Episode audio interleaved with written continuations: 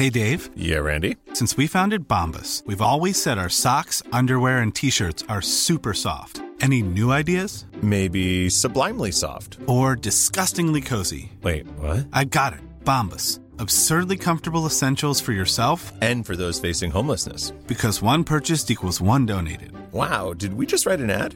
Yes. Bombas. Big comfort for everyone. Go to bombas.com slash ACAST and use code ACAST for 20% off your first purchase. Cool fact a crocodile can't stick out its tongue. Also, you can get health insurance for a month or just under a year in some states. United Healthcare short term insurance plans, underwritten by Golden Rule Insurance Company, offer flexible, budget friendly coverage for you. Learn more at uh1.com. Cool fact a crocodile can't stick out its tongue. Also, you can get health insurance for a month or just under a year in some states. United Healthcare short term insurance plans, underwritten by Golden Rule Insurance Company, offer flexible, budget friendly coverage for you. Learn more at uh1.com. There's never been a faster or easier way to start your weight loss journey than with PlushCare.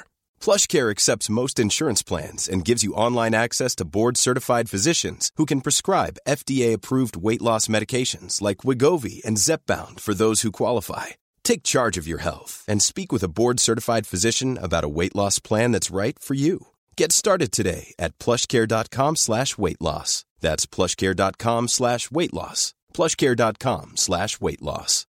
Millions of people have lost weight with personalized plans from Noom, like Evan, who can't stand salads and still lost 50 pounds.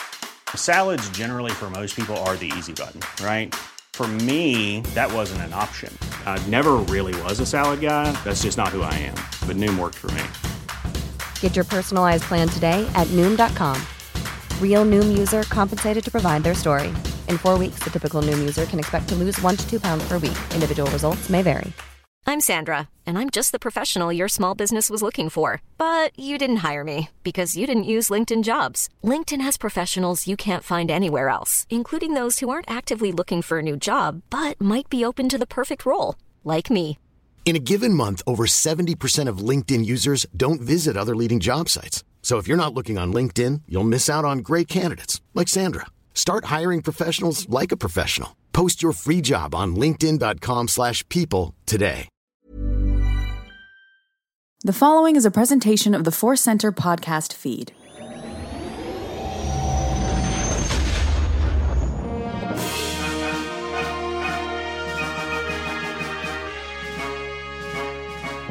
From the center of the galaxy, this is the Force Center podcast feed, and this particular episode is The Mandalorian Report. Oh, I don't even have sounds. I just have this. Oh. Uh, the music of excitement. That is what you are hearing today. And it's exciting to me to guess which scene or moment made you make that noise, or if it was multiple scenes that made you go, oh, ho, ho, ho. I'll say multiple. One big one, and I'm talking about the baby birds. Oh, yeah. The baby birds were pretty great, making a triumphant return. No, that was Ahmed Best, but the baby raptors also had a shocking appearance. We are extremely excited to talk about this episode of The Mandalorian. I'm Joseph Scrimshaw, the person making wonderful mouth noises that you can set to music if you want and make the music is Ken Napzok. Uh, Ken, I am thrilled to talk about this episode. We do want to do a quick plug. Uh, we want to let people know about our Patreon. Uh, it is at patreon.com slash force center. We're putting a lot of work into it. There are a lot of different things uh, there that you can get access to, including our Discord. If you're excited to talk about The Mandalorian and looking for other Star Wars fans, our Discord is a great place uh, to share your thoughts, appealings, in your own oh ho ho ho noises right there on Discord.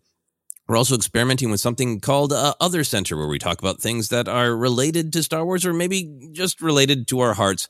Right now, we're talking about Indiana Jones. We have released the first episode of Indiana Jones in the Perilous podcast that is available now. So if you're interested in any of that, uh, go check it out at patreon.com slash force center. All right, Ken, are you ready for The Mandalorian? I am very ready for this episode. Oh, can't wait. We are talking about chapter 20. Uh, this is in season three, season three, episode four, chapter 20. The Foundling, written by Jon Favreau and Dave Filoni, directed by Carl Weathers. About 28 minutes of actual storytelling once you strip all the credits away. But to me, at least, it felt very full and satisfying. Ken, did you look at the length of the episode this week or did you hide it from your eyes as you hit play? I, I I did see it, and uh, you know, uh, there there was I got to admit sometimes a little bit of like a, oh, good, I'll actually get to sleep tonight. Okay, that's good, that's good, that's good. So uh, I, I don't mind the little sh- shorter episodes uh, every now and then, but uh, I, I did know going in. Yeah, I have such a weird emotional relationship with the length of the episode, and- and I it I have gotten to the point where I get distracted if I don't look. So I just give it a quick glance. Last week was a real hard week where I had to take my wife uh, to the airport in the middle of the night. So I was like, oh, 58 minutes. Oh boy. Okay, good, good, good. And this week I was like, oh, I'm really ready. I really need some some great Star Wars. And when I saw the time, I was like, no, oh boy, I wish there was more. And then I was so delighted that the episode felt so absolutely full and complete. And it had, to me, everything it needed, you know, and uh, no extra meat on the bone. And it was perfect. Um, we always like talking about our prep. Did you have the midnight experience? What was your experience of sitting down to watch this 28 minutes of the Foundling? Yeah, the the road to this episode definitely um, highlights uh, how wonderful this episode was, and maybe something I needed. I think a lot of Star Wars fans needed, or maybe just people needed. Long day, not even the greatest day. We had some fun. We did some some bulk taping of, of figure fights, and we can't wait to share those episodes with y'all. But I had, I had kind of a running late uh, from my office to the living room, plop down uh, alone on the couch. Grace hasn't been able to watch the last couple weeks. Um, and just had that kind of like, uh, and then, then that's why I saw the time. I was like, okay, okay, this is going to be okay. Just I'll be on this couch and I can get to bed. I'm really exhausted. And then just, you know, the moment it starts, uh, you know, and not even knowing any big reveals or anything, just like, okay, we're here, we're fine. And I, I love that vibe. And then it just all kind of pays off when, when that thing happens, the thing happens we're talking about. I, I just, it was the it was the uh, the the medicine the, the the the balm for the for the wound at the end of the day.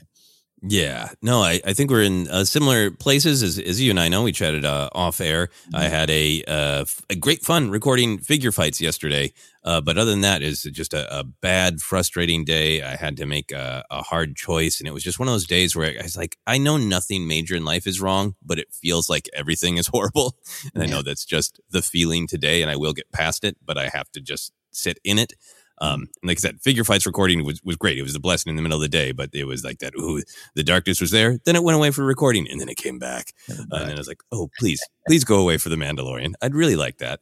Um, and this episode was really uh, interesting because the wonderful Carl Weathers just tweeted out like, "Hey, everybody, check out the Foundling!" So just like totally revealed the title, which did sort of indicate that it was going to get back to the ways of Mandalore Yeah. probably Grogu. And then I believe Hal Hickel tweeted like one of the great effects uh, people that we got to meet in the behind the scenes things. Tweeted out something like, "Yeah, looking forward to this one." Hashtag Grogu. So I was like, "All right, all right, all right." I normally get out my various action figures uh, Mm-hmm. to sit and watch with me. So uh, I- I got out a Grogu. Mm, I mhm. got out an Ahsoka just in case she showed up. Yeah. uh, and a little whiskey, but mostly mostly a couple Grogu's. Uh, and I was really excited to watch. And then uh, I try to keep my reactions somewhat quiet because my wife usually goes to bed and, and doesn't uh, watch with me until the next day.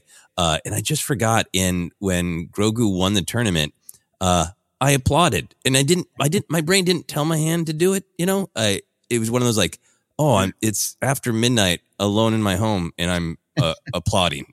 Yeah. Yeah. because it just came out of me organically. Yeah. Yeah. I love that feeling. I love that. No, I'm glad we're in the same spot. We started in the in same spot and ended in a good spot. exactly. So uh, obviously, uh, I think it's uh, clear that I enjoyed the episode a lot. What was your overall reaction? Do you love it? Did you just like it? Was there a part of, of it that you struggled with at all? Where'd you go? Well, you know what's funny? All three. Here- here- To to explain.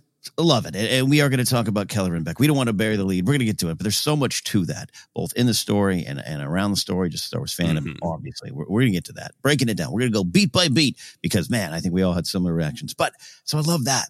And then I like what was going on, but I, I, I, was struggling up to that point of just not that the, uh, well, what's the show doing? What's the show about? But just like, uh, okay, I, I'm historically, I don't, I, I shouldn't even, you know, own this. I, I haven't been a big fan of Mandos or Mandalorians as, as a Star Wars fan, right? Like going back, we're talking Legends. I love the Clone Wars stuff. I love the characters, Satine, uh, uh, Bo Katan, uh, uh, Prime Minister Almec, uh, Korkie, even. Like I love all that stuff. But I don't, it's not like a, a, a top five. Uh, oh, I'm thinking of Star Wars. I'm going to think about going to Mandalore, right? It just hasn't been for a long time. So sometimes, so when it was started uh, on what I'm calling Dinosaur Attack River, uh, and they're there, I was just kind of like, oh, okay, you know, I wanted to go other spots, but we're here. Uh, we we had I knew Grogu was going to be featured heavily. Rosario Dawson had tweeted something out. Dave Filoni's co-writing. I'm like, oh, we're I, oh, I thought Sabine and Ahsoka were going to show up with a picnic basket or something. What, what's my mind was in that spot. So all three of those things, love it, like it, struggle, were, were kind of in my head until until the the color and stuff. But then it,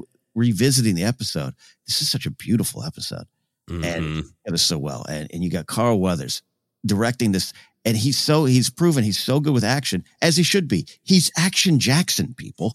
Uh, he knows this stuff, and, and it just uh, I really love this episode. It's a sweet, sweet poem about uh, so many wonderful things about foundlings and generationals uh, change and, and and and teaching and mentoring and protecting. Oh, it's so beautiful. Yeah, it, it was just a beautiful episode that had me from the beginning. The Kelleran Beq reveal, what it means for uh, the use of the character Kelleran Beq, the getting into the uh, real life history of Ahmed Best, which we will talk about. That that stuff was powerful and moving, and I think uh, dovetailed well with the ideas in the episode. Mm. Uh, but I just it, from deep analytical levels to just what do I want to feel when I watch a Star War Mhm, as a mhm. fan, it just fired on every cylinder for me. The first note I wrote down was just hot damn. hot damn. That this is one of my favorite episodes of The Mandalorian. And I think it's yeah. because it combines so many things that I love in Star Wars. I love the high fantasy, uh, the kind of mix of fantasy and pulp where you can't ignore that side of Star Wars. You can't ignore that it is mythic ideas mashed up with that monster's cool. Mhm. Uh, that that is in the beating heart of Star Wars. I, I love things like Andor. I loved last week's episodes that that got a little bit more into the political realities and in that side of Star Wars. But I think I'll always be drawn to that. Like, wow, I can't believe I'm what I'm seeing on screen. High fantasy, pulpy stuff. So it was a mix of that, and then just so much great character development and emotion. I, I felt multiple different emotions. Uh, it was rewarding as a Star Wars fan to see something that was building on existing lore and stories, both outside of you know this show, The Mandalorian, and lots of things that I was you know tapping into uh, from Jedi Temple Challenge to the prequels to all this lore, but the the by we're in season three season 3.5 if you count uh book of boba fett as part of the mandoverse which i do and the show is so building on its own lore. We've now got to the to the point where this episode is building on revenge of the sith with with uh grogu's experiences but it's also building like hugely on scenes from chapter 3 the sin here here in chapter 20 so the mandalorian is feeding off of its own lore in a good way. And i know sometimes people say that as a criticism of it now star wars is talking to itself. But to me it's like this story is becoming epic. It is growing and and characters are going vast far different different places from where they started. Um so so that was a part of it too of feeling like just drenched in lore in a good way. Yeah. um also uh, one of the things that that i would say makes it my favorite episode of the mandalorian is we've both talked about how jon favreau has a, a very specific style sometimes kind of slice of life everything from swingers to uh, uh this is just what boba fett thinks about in the bath Yeah, yeah. this is how uh, young people in LA celebrated Frank Sinatra's birthday in 1996. It's just slice of life, man. Yeah. Um, Yeah. it- and I always do like that style, but sometimes there is a little like, how do you balance the forward movement with that? Yeah. This episode I thought was a perfect mix of adventure of the week Mm. with huge amounts of forward movement. It didn't just hint at ideas, it got into the heart of let's look at what the way is of the children of the watch. Let's draw comparisons between the Jedi and the Mandalorians. Let's really make choices and really move forward. I felt that in this episode. Uh, very much so. Very much so. I, I think once it picks up and goes. Um, it, it, it's it's smooth, and and I like what you're saying about how you know it's connecting to its own stuff. It's it's it's a reminder of time, uh, time moving so fast. Uh, this is this wonderful Mando world, and, and it should inform uh, the episodes and the and the direction of the show. And I, and I, I think I love that, and and and I think this this is one of those episodes where it just was like they're they're very clearly saying. Obviously, we talked about last couple weeks, but this is this is not just Din and Grogu's journey anymore and and and we're exploring so many other aspects of of what we've already learned so far. So I'm with you on that. Yeah, yeah, I, I, and I I think one of the things that it's exploring so well in building on is ideas of change. And, and this episode sort of focused on the growth and evolution of children and their relationship with parents. So it was still an idea of of change uh, that's been running through this season, and and amazing for us to see Din in a this is a completely different Din, right? Mm-hmm. This is the first time we've seen Din where I mean he has he has a side quest yeah. uh, of rescue the kid, but he's just where he wants to be doing what he wants to do. Yeah. That's exciting all by itself of seeing Din in this place in this time. Th- this would sound like a, a, criticism. It's not. It's definitely you could you could tweet it out and, and get some rage clicks. I, I, for a second forgot Din was on the mission, right? and I really mean that in a good way. To, in what you're talking about, he's he's just he's. I like where he is, and and I like where where I think he likes where he is right now. And there's still big mm-hmm. answers, big questions. That's dark dark saber's probably still hanging on his belt, whatever else, you know. But but even the moments with Grogu, and he's he is proud of it. All it, it, I really like that. It was kind of like a a just reward. life's been tough. I'm glad you're here, Din, doing the right thing. This is the way.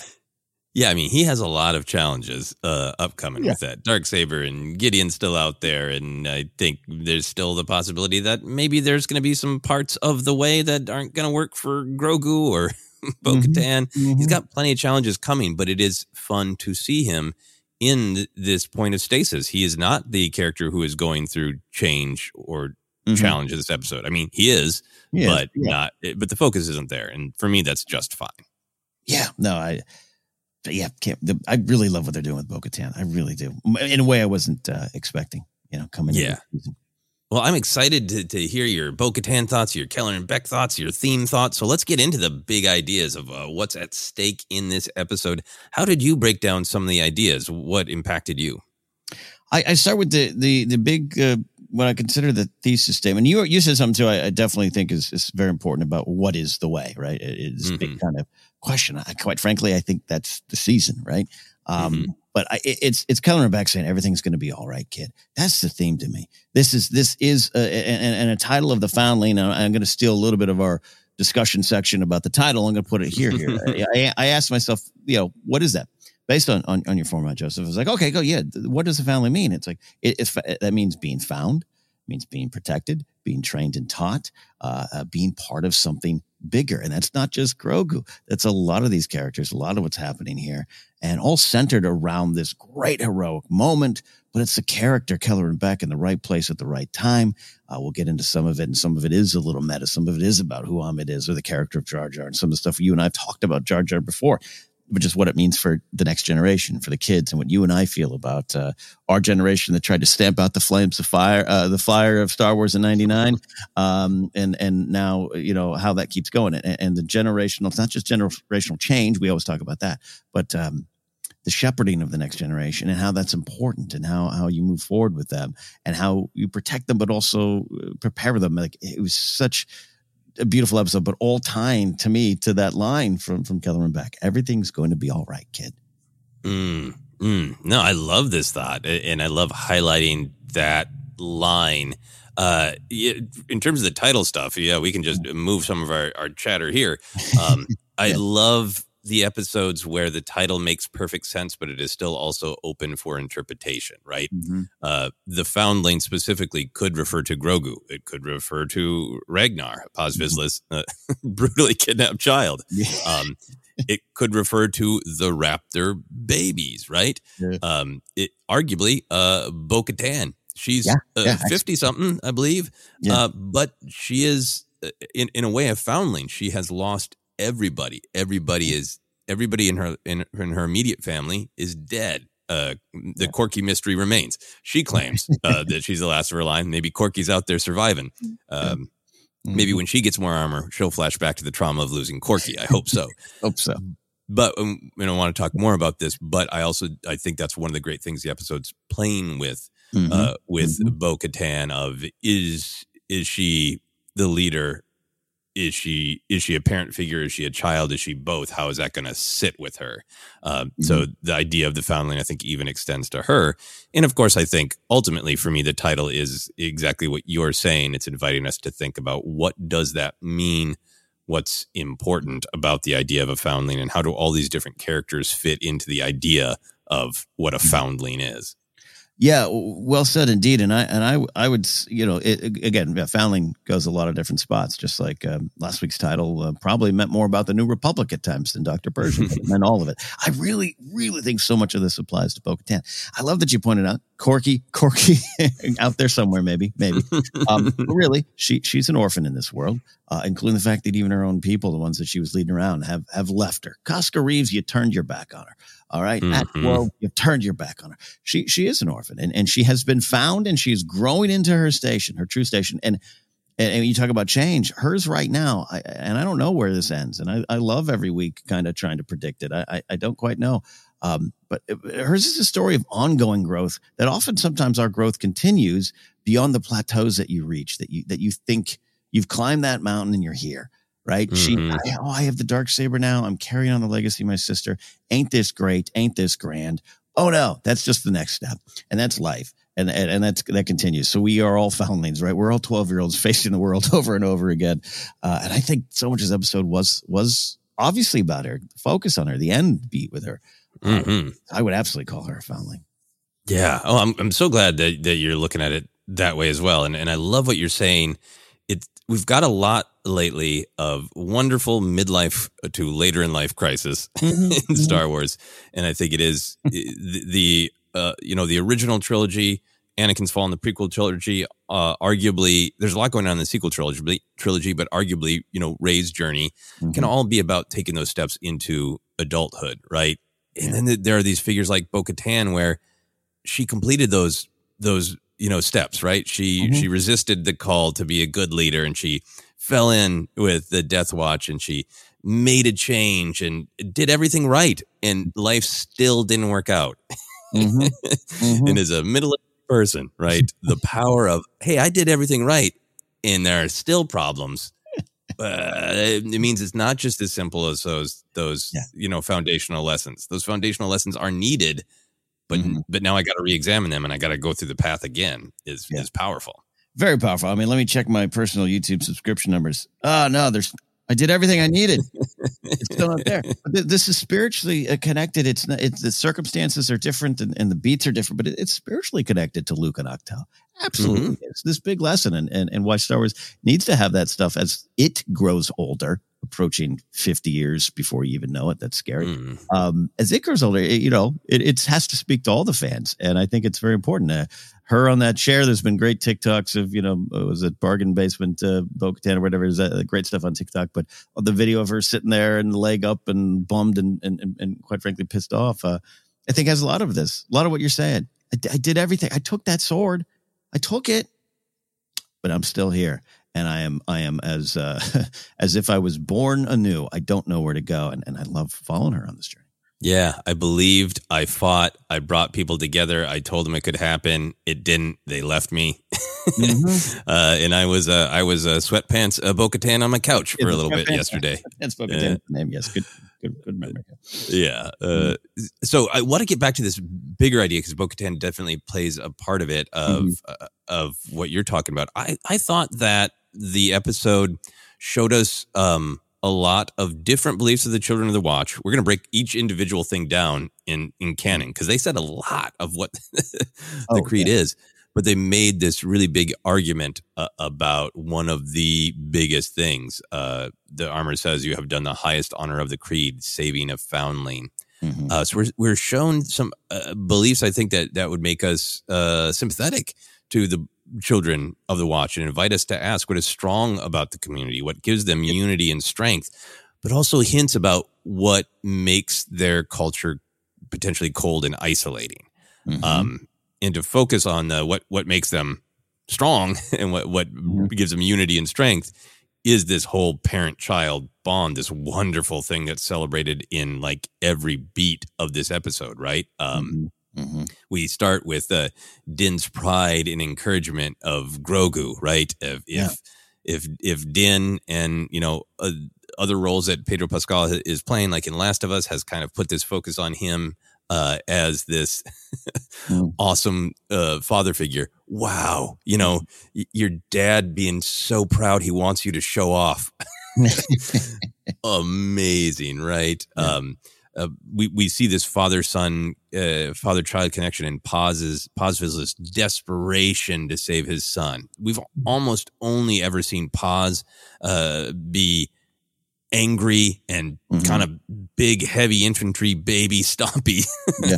Well, about the way jealous of Din Bitter. and this was desperation he's my son right Mhm. it was beyond the way it, it was personal you know and I, Yeah. the way is personal right but they see him ex, uh, uh, um, express it Yeah. um, then of course we have Kelleran's defense of Grogu which isn't the uh, the children of the watch but it is drawing inviting us to connect some of their beliefs and philosophy to the way of the Jedi and seeing that Kelleran's role and we'll, we'll discuss his history Mhm. uh, uh, in in canon adjacent as somebody who is attached to younglings.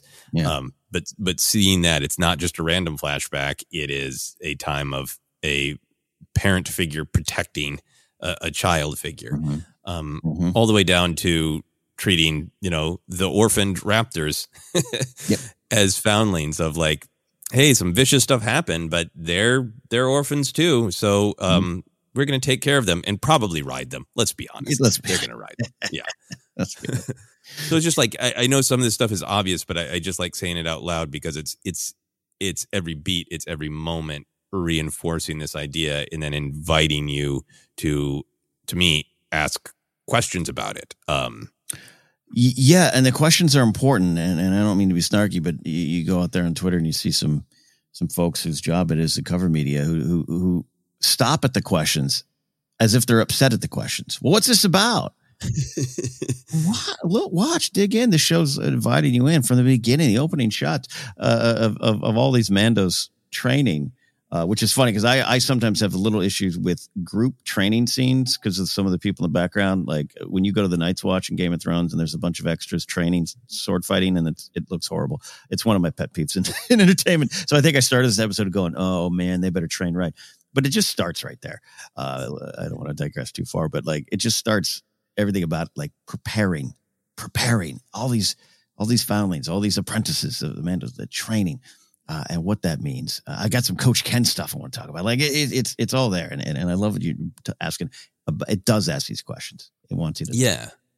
Yeah, yeah, it is and it is it is about legacy. It is about protecting the children now, but teaching them to protect themselves and passing on the legacy. Um but there so there's a lot of great stuff in here and, and Mhm. then some stuff I question. Um Mhm. I think one of the biggest things to me in terms of okay, great. I still think uh, I've got some questions and some problems with Children of the Watch. Mhm. uh, but to see that they are unified in the protection of children, uh, uh, you know, foundlings above all else, I think one of the the ways that the show built on its on its own storytelling in a wonderful way is uh, Paz Vizsla um it doesn't seem to like Din. He seems to uh every chance he gets, uh he's he's labeled him a coward and and knife, knife fought him. Mhm. He's labeled him an apostate and knife fought him. I think some of those wounds that Din uh, dealt to him when Paz challenged him for the dark saber probably took a long time to heal, if Mhm. ever fully. Um Yeah. House Kryze and House Vizsla have some history, not all of it great, right? Yeah. Yeah. And we've got all of that history. So to see that like none of that matters to any of them in the face of the child being endangered, right? Like it Yeah. seems like Din and Paz probably just really, really deeply don't like each other. Yeah. Is the vibe. But Paz has rescued Din. Din thanked him for it. Now Mhm. Din has rescued Paz's child, and there's that, you know, that deeply felt thank you. And it just this is the way. This is the way. So Mhm. it it to me what it really raised is this idea of like there's even a little bit of tension. Is like anybody gonna get creeped out by Grogu being different? You know, Mm, mm-hmm. you know when when when Din tells him like it's okay, you can show them who you are, what you can do, right? For me, that raises the question like, is it? Right, Are, right. are any of them going to have a problem with it? And then the episode really, you know, especially with with the armor being a parent figure to uh, Grogu as well, Mm. it really shows that like physically they will do anything to keep Grogu safe. Yeah. But then it starts to raise these emotional questions of, but is this the right path for him? Is it emotionally, philosophically safe for Grogu? Because it's so easy to look at this and go, "What? They're heroes. They've got a great code. It's it's Mhm, save kids." But there's also the rigidity. There's also the you don't question the authority figures. You don't question the way. It is what it is, period. And that rigidity is dangerous. And you're wondering about, I'm wondering about where this is going for Grogu because it looks great. A- part of it looks great right now. a part of it. No, I, I, I actually, uh, in, in, in our notes, I put down, uh, you know, I want to uh, talk about the current state of, of Children of the Watch because, and I'm glad you got there, um, because it, it does make a case for a lot of things. Uh, like clearly, I think this episode is saying here, here's a lot of things about it, but I think one of the key moments for me is that you've got, um, you know, a mama pterodactyl dinosaur flying off with, uh, you know, uh, the kid, and and Paz says it always gets away. So everything that they're they're doing that is is to be uh, cherished, is to be held up as, as honor and, and, and maybe the right thing. Everything they're doing, they're they're so stuck in how they do it that, that this keeps happening, right? They can't get past it, and this, you know, I think leads to a lot of stuff about Bo and uh, and her leading them forward and and her place and her her uh, coming to her, her own all over again. Sure, yes, absolutely. In terms of lore and ticking off uh, plot points. But but I, I just was really affected by that line. It always gets away. So clearly it's not the first time. They're very happy to live on Dinosaur Attack River, which I, I would not be at this point. Uh, and, and just to be spoke of of some of the limitations of what uh, what's going on there. It did take uh, people who are are- are currently children of the watch, both Din and Bo, but it did take somebody, uh, people kind of coming from the outside and adding something more and handling it in a different way uh, so far to get the children of the watch through both of the dinosaur attacks that we've seen. Apparently, there are many. Yeah. We haven't seen the uh, the the Stegosaurus that's uh, lurking in the cave that tries to eat the armor every other day, but I'm looking forward to seeing that one. Uh, I love having fun with this. Um, yeah, I want to talk about Bo Katan a little bit. Is where we're talking about the this what is good and and maybe what is challenging about this wonderful parent child bond that is so important to the children to watch. Is I feel like Bo Katan in this episode is trapped between her roles as a paternal or not paternal as a, a parent figure, a maternal figure, and is a childlike figure Mm-hmm. um, she's really stepping into that, you know, just awesome aunt, uh, maybe maternal figure toward Grogu, right? The way that she just naturally swoops, she's just kind of watching, taking it all in, right? Yeah. As soon as Grogu is in place, she, she swoops in and she's on one side, you know? Like the night owl, yeah. right? Like the night owl, right? And in the way that she that that Din is try, Din's got his like his his I'm a I'm a dad now helmet on, which is just tell Grogu Grogu stuff, right? Yeah. And and Bo Katan's the one who leans in and kind of tells uh, Grogu what he needs to hear. To be fair, Din Din does that too at the end. Yeah, But, you know. But when she leans in and says, "Don't worry, my dad was the same way. He's just proud of you." You know, letting Grogu understand it's a that's a incredibly uh, paternal uh, uh, parent moment uh, for for Bo Katan. And then there's that really that stepping up, jumping in the ship without anybody asking, right? Um, yeah, yeah, uh, the leadership skills that she marches up to the armor and tells the armor what needs to be done, and the armor's like, "Cool, great, He go got for it." right? And and Bo Katan leads the party, right? Mm, She makes the plan. She's the leader. Yeah. Uh, but then within that, there's also these moments of sort of being uh, infantilized is is a big word for it, uh, maybe a little bit of an intense word, but Mm. you know, there, clearly the Children of the Watch has some relationship with Death Watch. Clearly, some different rules, like the helmet. It seems like Death Watch followed the parts of the old ways that they liked, and Children of the Watch are just like we're following everything. That's Uh, why like we can eat in the car. Everyone take your helmets off. We're good. right? uh, but that uh, this kind of place she's trapped in was like really powerful to me. Of like uh, when she has to lean over to Din and go, "How the hell do we eat without breaking, the, you know, the creed?" Mhm. Um, and and the answer is um, kind of upsetting i- in a way because there's so much in this episode that's been about we come together for the children we work together you know we save one another this is the way but what an isolating way to eat like Mhm, mhm. food dining together Yeah, a campfire the day before battle. Yeah. these are all signifiers of community and instead this creed forces isolation. So she asks a rule she doesn't know she's isolated and then she's told that that isolation and that paranoia of looking over my shoulder while i eat because what if somebody sees me with my helmet off? She's told that that's an honor you are the leader of the war party. You have the honor of staying by the fire. Yeah. you know? So i think that there's tension there in in the parent role versus the child role. Mm-hmm. and then i think it's really driven home at the end where uh great performance by katee sackhoff Mm-hmm. where i think she allows herself to be childlike to reach out to the armorer Mm. as a parent figure right? Like the armor really is like um i was gonna say uh, i gave you this much rope but she literally gave them rope so it's a it's a joke. Um she literally gave them longer rope but like bo-katan's like i here's my plan i want to do it. And the armor's like sure. And then when she comes back she's like the armor reclaims that position of authority by saying you did a good job and you deserve uh this new armor. Mhm. and I think for all of us who we, we want to be independent, we want to make our own path. But then sometimes when when somebody wants to swoop in and become a parent, it's it's warm and comforting. And mm-hmm. sometimes, depending on what the motivations of the person are, there's this danger in saying, I'm gonna let myself fall back into this passive childlike role, you know? Mm-hmm. Mm. And I feel like Bo Katan is kind of in that place of vulnerability where it's like, this feels great. I did mm. something, it was right. The authority figure told me it was right. And now the authority figure is going to reward me. So I'm going to ask if it's okay that I have the mythosaur Right. on my armor. And then I'm going to have the most vulnerable thing possible. I'm going to ask them to believe I saw something. Yeah. And I think this is where it really gets into like, okay, the episode is still inviting us to go, hey, some great things about Children of the Watch, but what else is going on? Yeah.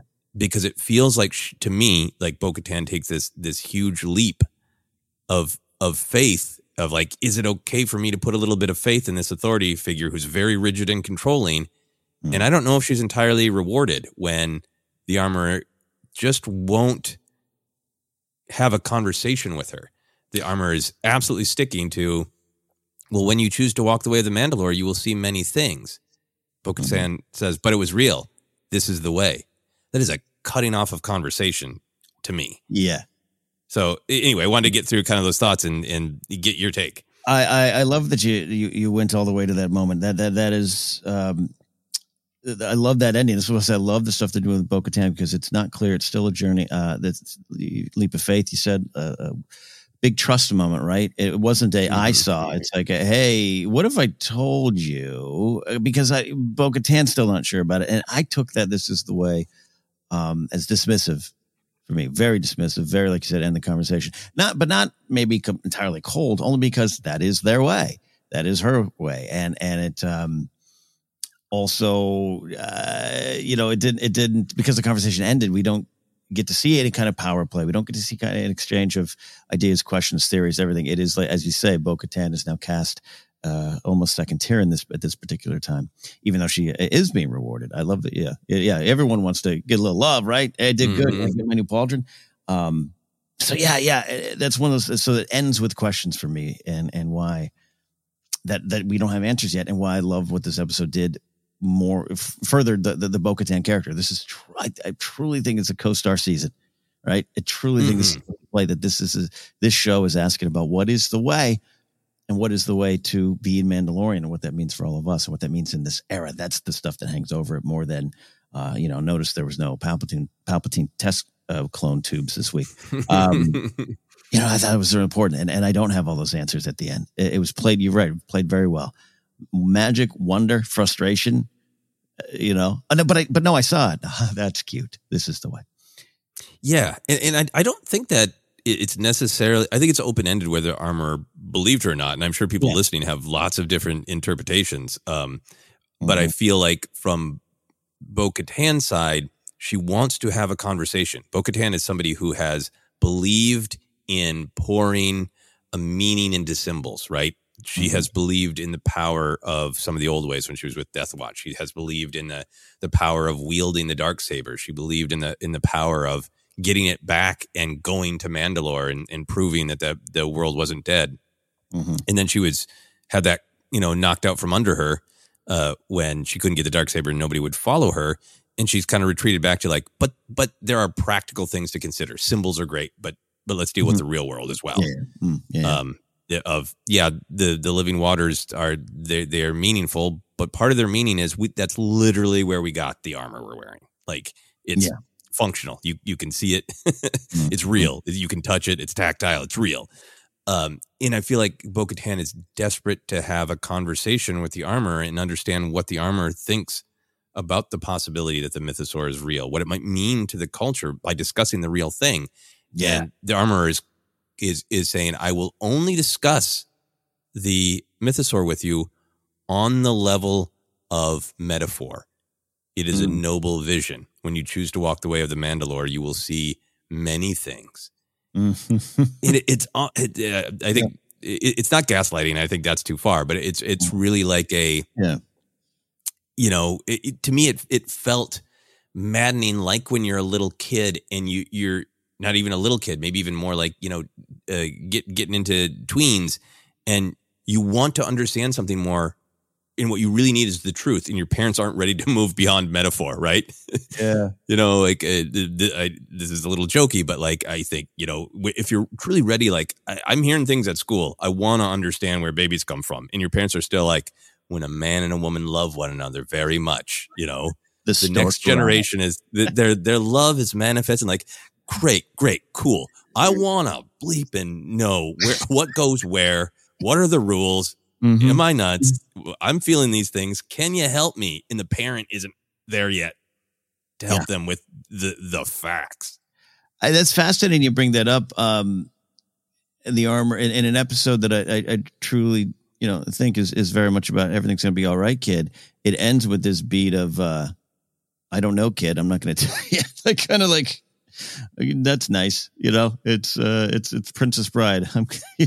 That's nice. That that sounds like fun. Like it's it's uh, it's fascinating to me. It also it, it can get also meta. It feels like to me when you're like, man, I watched this episode of Star Wars and it spoke to me because this is these are the themes, and someone goes, oh, that's funny. You think these silly stories um, uh, have meaning? You can take it to be what you want. Uh, it's just I don't know. Uh, it, I love I love what you're saying about this moment.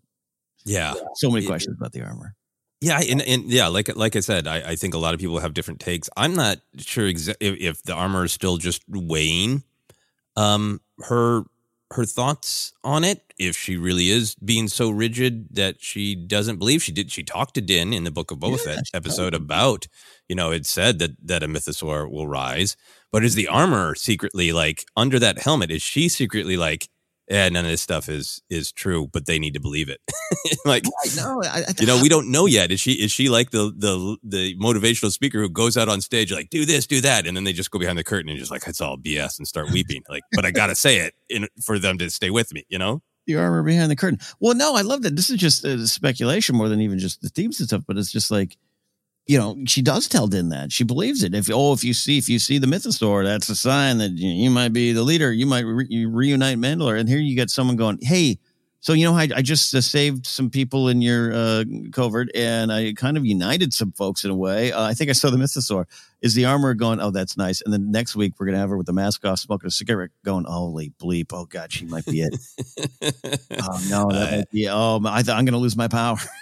yeah, and she blames the the Kryze sisters, the Kryze family, for the destruction of Or the Mandalore. destruction. Yeah. she thinks it's their fault. She told uh, Din that directly in her Wikipedia summary of the history of the Clone Wars and Rebels animated series. Like, Mm-hmm. yeah, Mm-hmm. um, yeah. So I think there, there's some great stuff, some beautiful stuff with with the absolute need to protect and train uh, the next generation. But there's still some questionable stuff in the authoritarian. You cannot question um, Mm-hmm. vision uh, uh, that the armorer might be. Yeah, no, I, I really agree with you there. Uh, I, I was so curious about, um, you know, at the end of this episode of just, you know, it, it makes some cases, but it's not the end of the of the trial. Yeah. The other thing I wanted to uh, talk about in terms of analyzing the Children of the Watch and the way is this uh, idea that really resonated with me uh, when I did my rewatch of The Mandalorian Book of Boba Fett up to this. In the first season, in chapter three, The Sin, the armorer tells Din when one chooses to walk the way of Mandalore, you are both hunter and prey Mm.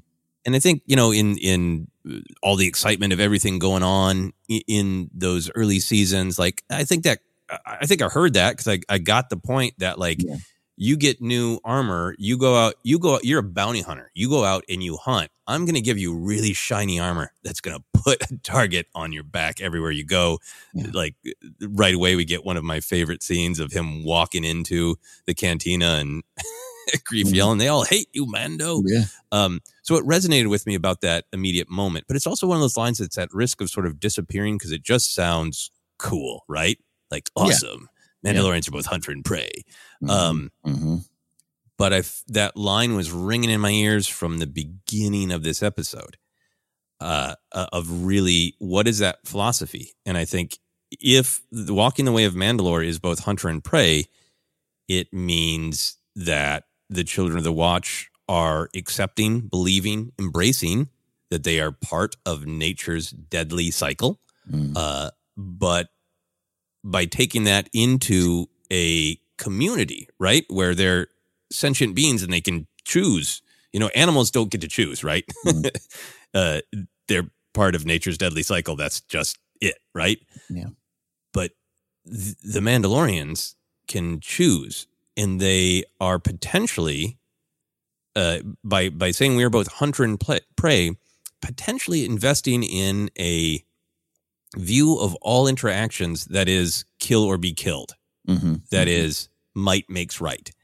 And just as much as every part of this episode is imbued with the the wonderful taking care of children, it's also imbued with the idea of of hunter and prey, right? We we start with training with rituals, which you can absolutely view as you're helping the next generation, but they are you're also sparring with one another. Mm. And it's not, hey, you both did great. You both have the skills to live now. It's there's a clear winner and a loser, and there's a judge who announces it in front of everybody you know, right? Um, and to me, arguably, Grogu's surprise defeat of uh, cocky young Ragnar Mhm. isolates him, right? He's to me, there's a little bit of like um, Mm, he, mm. he walks away shocked and shamed, right? Even Yeah. his dad is back there going, uh, quoting that line about you know you don't don't speak unless you know. Mhm. Um, he is declared the loser, and it isolates him. He walks away, and it makes him vulnerable. That's that's he's the one who gets grabbed, right? Mhm. Mhm. Um, and then everything in in the episode is pretty straightforward. Of you know, the raptor turns Ragnar, who's who's you know training to be a hunter, into prey. Then the Mandalorians have to hunt the raptor. The raptor intends to feed her young with Ragnar, so he's just part of the cycle of hunter and prey, the natural uh, world. Uh, and then, of course, the the resolution of it of the raptor being eaten by the you know there's always a larger predator. Uh, Mm. Thanks, Qui Gon, being eaten by the the space alligator. Um, and then I guess uh, there, there's also a little bit of a the cycle of them not leaving uh, the the hatchlings uh, to be prey, Yeah. but taking them in. But uh, all all these cycles of hunter and prey that are going on in the episode, some of them are just the Mandalorians casting themselves as part of the natural world, just as the uh, river dinosaur eats the air dinosaur. Mhm. So too will we be killed. Will eat or be eaten. That's the way it is. I, I want to ask you how you feel about that philosophy in a community. It, it is choosing to replicate the most vicious part of the natural world the best choice for sentient beings. No, I think it deserves a, a, a deeper dive, and I, I think you've uh, really cracked open an interesting part of it because it's clearly what is shown there with with uh, with Ragnar. I always wrote down Paz Junior, so I apologize to young, young uh, nephew of Jimmy Kimmel. I think I said son previously, nephew of Jimmy Kimmel. Um, yeah, because that's literally what happens, right? And I, by, by the way, it, it, does sound jokey, but like, does the armor? Is this what she says to them at the every time one of their younglings is or foundlings are, are taken off and eaten? Like, well, we're hunter or prey. That's why we're on Dinosaur Attack River. Sorry, kids, this is life. Uh, and, and so in an episode yeah. that's about, yeah, that's that's about uh, protecting and, and, and, growing the future, which is something so strong to them. Um, again, again, it always gets away. Go back to Paz. Uh, I, I do think it has a downside. I do think there's a comment on it yeah is this is this a victory for everyone or is this I mean, in some ways, yes, because it, the the community came together. Everyone, regardless of interpersonal yeah. conflict, came together it, because this is the way we protect mm-hmm. foundlings. So that's fist pumping. But yeah, yeah, yeah, the other children have been snatched up, and are those uh, parents failures compared to Bo-Katan? You know, the the way that that I'm glad that you highlighted that Paz line of like of the, it, it, it, this is they keep it keeps happening this way. You know, yeah. And we and we try to approach them, and they they eat the kid. Um, well, what are you going to do? and it, it is Bo who's like, uh, I get my bleeping ship, and yeah. So does it cast her in in this philosophy? Does this cast her as great? The covert has won mm-hmm. uh, as a whole because they have fulfilled their creed but is is there any part of Paz Vizsla who's he, he's stewing in bitterness that these outsiders are the ones who saved yeah. his child? It could be, could be. He's probably living in a, in a in a in a world of gratitude right now. But yeah, I, I know. I think this is also yeah. This is I think very much part of it, and I, I think uh, uh, it does obviously have ramifications uh, for a world. You and I uh, have talked often after after some. I think during the Clone Wars reports you first really were bringing up of of uh, you know when you look at the world of wins and losses um, there, there's a dark side to that. There's a danger that. I think you can look at the training, the refiner's fire aspect of it. We talked about that very clearly at, at play in this episode. Um, but all is not well, right? All is not. It always gets. It, it, it, we're making. It's almost like you want to make fun of it. I'm not making fun of Paz's pain in that moment, but it's like, yeah, your jetpacks run out of fuel. You pro- this happens every time. Like analyze it. Stop and analyze it what are you doing about it? Yeah. And I think that's the thing is like, well, what are you doing about it? What plan are you making? Or are you going to me to this rigid, dark place of, well, you know, you, it's on you. You let your child become prey and it was hunted. That's the way of things. Mm-hmm. Why, why mm-hmm. weren't you strong enough? Why weren't you fast enough? Why aren't you the better hunter? You know? Yeah, like, we, we don't explicitly hear that because it is the whole community going and making it a priority and rescuing it, but it invites that question of the hell are what the hell's the conversation after this has happened two times? right. Yeah. Yeah. Yeah. Yeah. Once uh, you know an accident, uh, twice is a trend, or whatever whatever statement you want to use. Um, third time's a buffet for the Raptors. yeah. Yeah. Um, yeah. No, because uh, this also does tie. And by the way, we're I think you and I both. This is why we love this episode, right? I mm-hmm. I, I love um, you know, there's there's so much to celebrate. Literally, I literally stood up and celebrated the parts of this episode, and, and I all, but I love what I I would consider a downbeat of an ending in terms of of, of a song. It ends just kind of with uh, it trails off, and you're wondering, um, and uh, how this ties to the the the, the Mandalorian culture and Bo's thoughts, right? That we mm-hmm. just fought each other. We just kept fighting, right? We didn't come mm-hmm. together, we didn't learn, we didn't protect our culture, we didn't protect our protect our people. We just kept fighting until one of us lost and then turns out the entire culture lost. I think that's that's what's in her mind too as we're analyzing it and and and and again and again and I think I think even as an audience uh not what you and I are suggesting but even as an audience you can be like every week is a winner or a loss. The children of the watch are winning. That, that's it's more than that. It's analyzing mm-hmm. Yeah. And and I think we still don't have kind of the answers of how much of we saw Death Watch take a philosophy of might makes right. That mm-hmm, mm-hmm. Mandalorians are strong, and so I, I, believe there's some pretty straightforward lines uh, from Pre Vizsla in the Clone Wars of like we should rule because we can literally physically take over communities, and if they want to not be taken over, they should be stronger. Mhm. Um, that's explicitly the philosophy of Death Watch. And right now, we just we get to see the children of the Watch try to get by, right? Mhm. Mhm. And in this episode in particular, you can almost look at it as like, well, they're just in rhythm with nature. All these other beasts around them are not good or bad. They're hunter and prey as they just try to get through life and feed their young, right? Yeah. Um, so so there's a, a, a temptation to look at it just in physically what the environment the children watch are in now. But if everything is might makes right, everybody is hunter and prey. What happens when you take that philosophy out into the larger galaxy and start interacting with other people, right? Yeah. Yeah. And this is about this this this I really believe this season. There's still a lot of things, and yes, it is it is going to start maybe connecting in, in minor ways, maybe major ways to the bigger Star Wars story. But even some of the comments Filoni keeps saying about the, the, the you and I and Jen talking about big collect, climactic story event is not is more about what's going on in this era for these people and these characters. Um, then simply Thrawn comes back with some test tubes to to Bill Palpatine. I'm, I'm joking about that, of course. But the, the, how does Mandalore Mandalorians find themselves in this world at this time, and how do they want to go forward? Mm-hmm. Yeah, and, and and if they can reclaim their culture, reclaim their planet, they're right back to the same choice that is in the Mandalorian Civil Wars that that uh, has Satine ascending to the throne. Of do we just need to be strong for ourselves and take care of ourselves, or is a part of our culture that we are out there taking things from other people because that's who we are? Um, is you know is this is this philosophy of the armor is just for now to survive, or will she want to go out and conquer? to prove that they are more hunter than prey.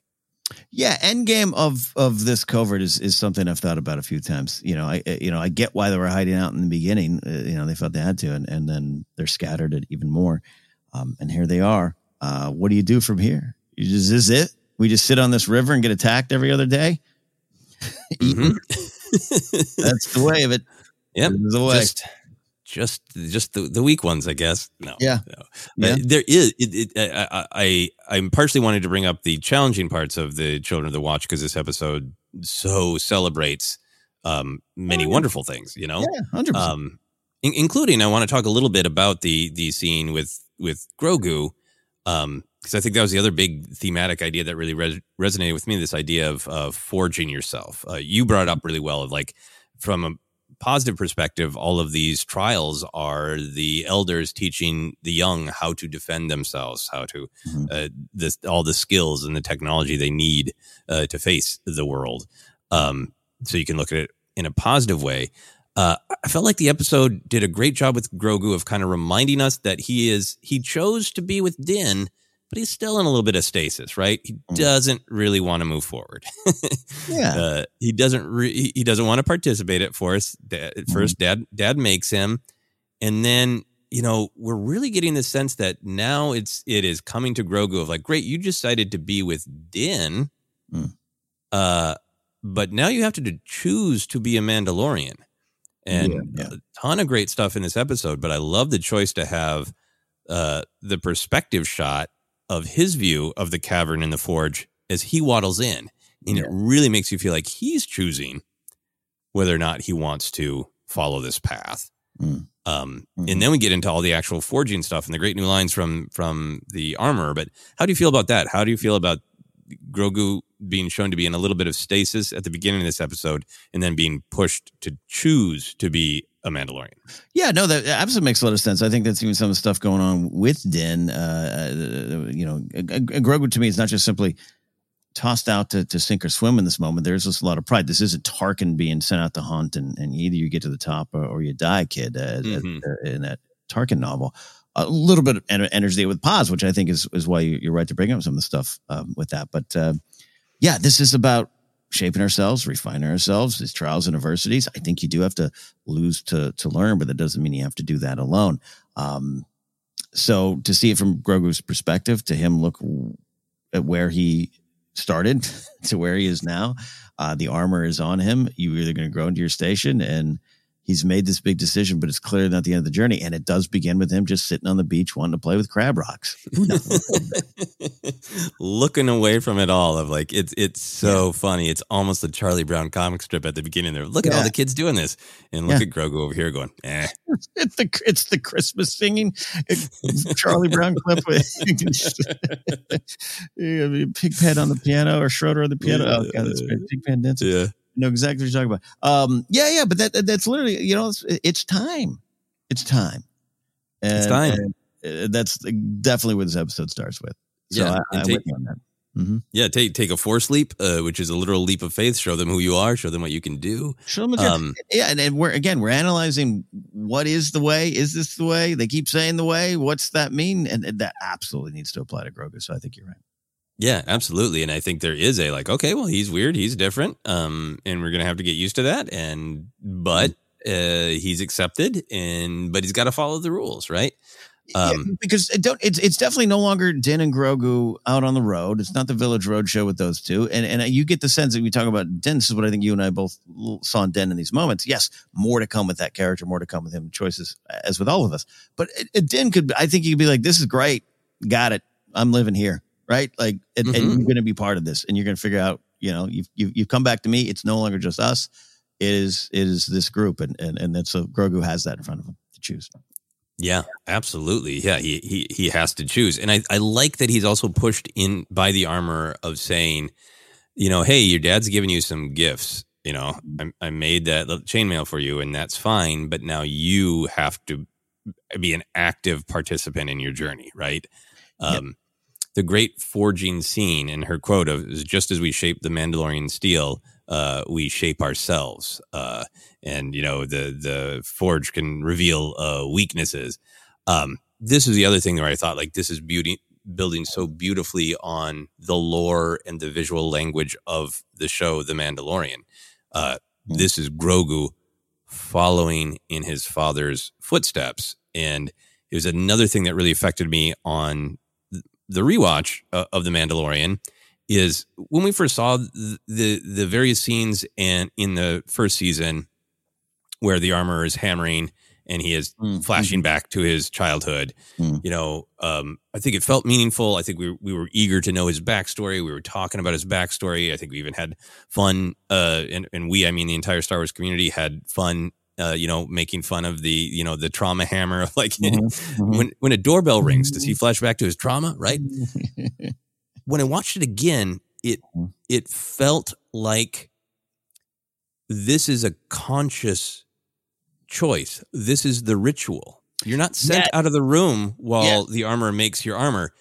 This is the way. You sit there and you think about what made you you and you mm-hmm. think about why you wear this armor and you think about what you want this armor to mean, you sit there and you think about it. Mm. Uh, the armor doesn't say that specifically to Din, but in mm-hmm. retrospect, that's exactly what's going on. Mm-hmm. Particularly vital in chapter three, The Sin, because he's not just having a random flashback to his origin story for the benefit of the audience.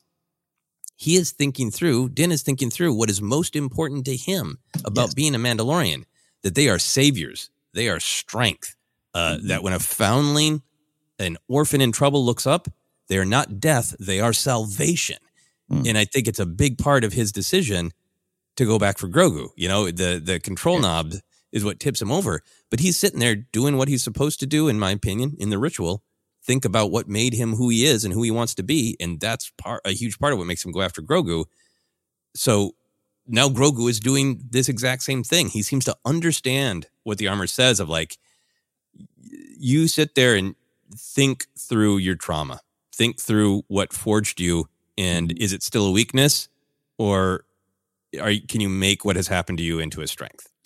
Yeah, uh, that's a real key thing. The forge can reveal weakness. Uh, I really love this because it um, beyond just you know some of our way we love to discuss and, and analyze and break down Star Wars is, is, is asking why the scenes. And and I remember I was in a control booth of a show and there was a pundit on the show was pressing buttons for who was reviewing that second uh, time we saw Din go back. And they were like why do we have to see this again? We get it. Uh he has memories. And I just remember I wanted to jump out of the booth You're like, ask it why, why? It's so purposeful. And and I think you're right. At the time, it might it's easy just to go, well, you know, you know, that's it, it definitely it is a tool for the audience to know a little bit more about Mhm. it, but but not necessarily for the character.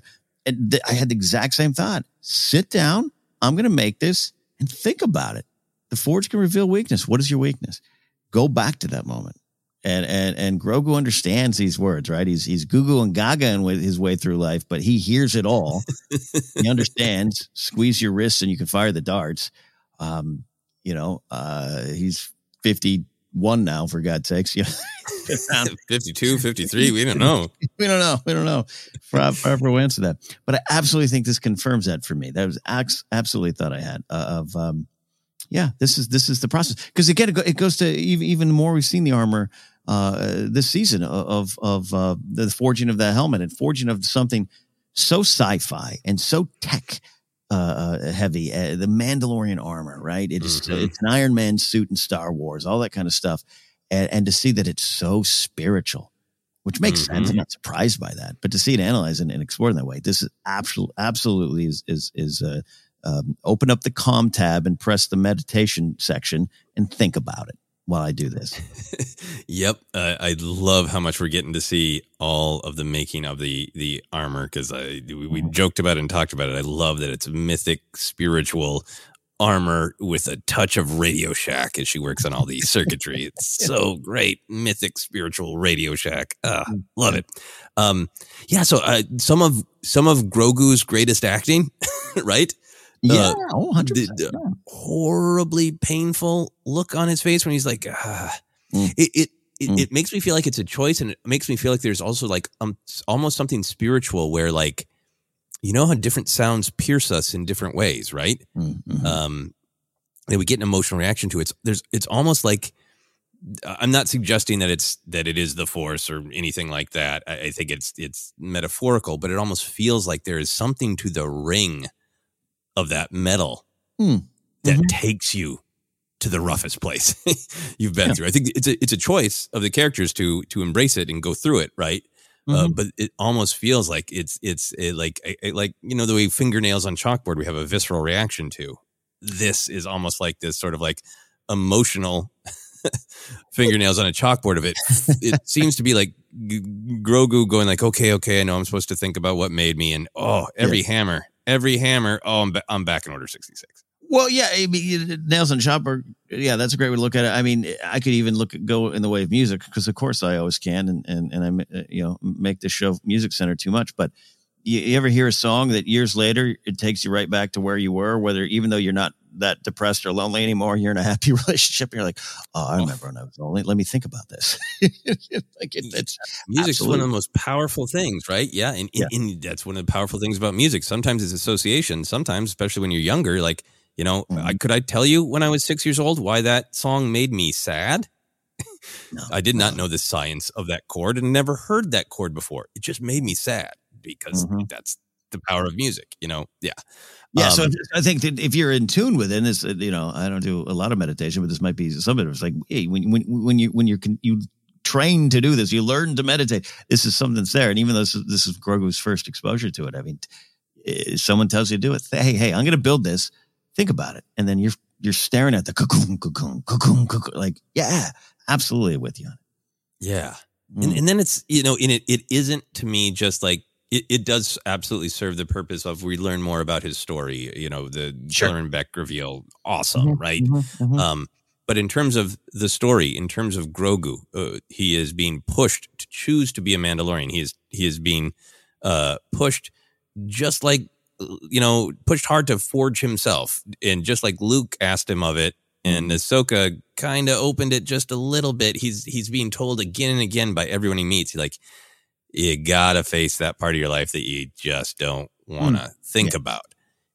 And it's interesting to me that where his mind goes is where's a time that I felt helpless and surrounded by death, but it also it it, it uh, we we got Din's backstory in flashes. It it Mhm. slowly built to the full story, right? Yeah. And it really made me think about obviously what he's going through is traumatic. There's sudden violence in his home. There's the the people he knows are dying all around him. But then a lot of this memory is being protected by Mm. someone kind Mhm. and going out into the galaxy with someone kind. And it, I- I wonder if we're going to get more of the story where Grogu faces the heart of the trauma, which is losing Kelleran Beq. Yeah, yeah, yeah, yeah. Uh, and especially after Kelleran runs and drops him off with Jar Jar Binks in, on Naboo, and uh, we go there. Um, because uh, yeah, I'm about forty percent convinced myself that it's happening. Um, yeah, because the Forge can reveal weakness, right? So part of your Mhm. weakness is you you felt attacked, you felt lost, you felt um, you felt death, you felt death around you, and, and kindness saves you. Uh, kindness protects you. Uh, and then as as Ahsoka reminds us, it goes dark after that, right? It goes dark.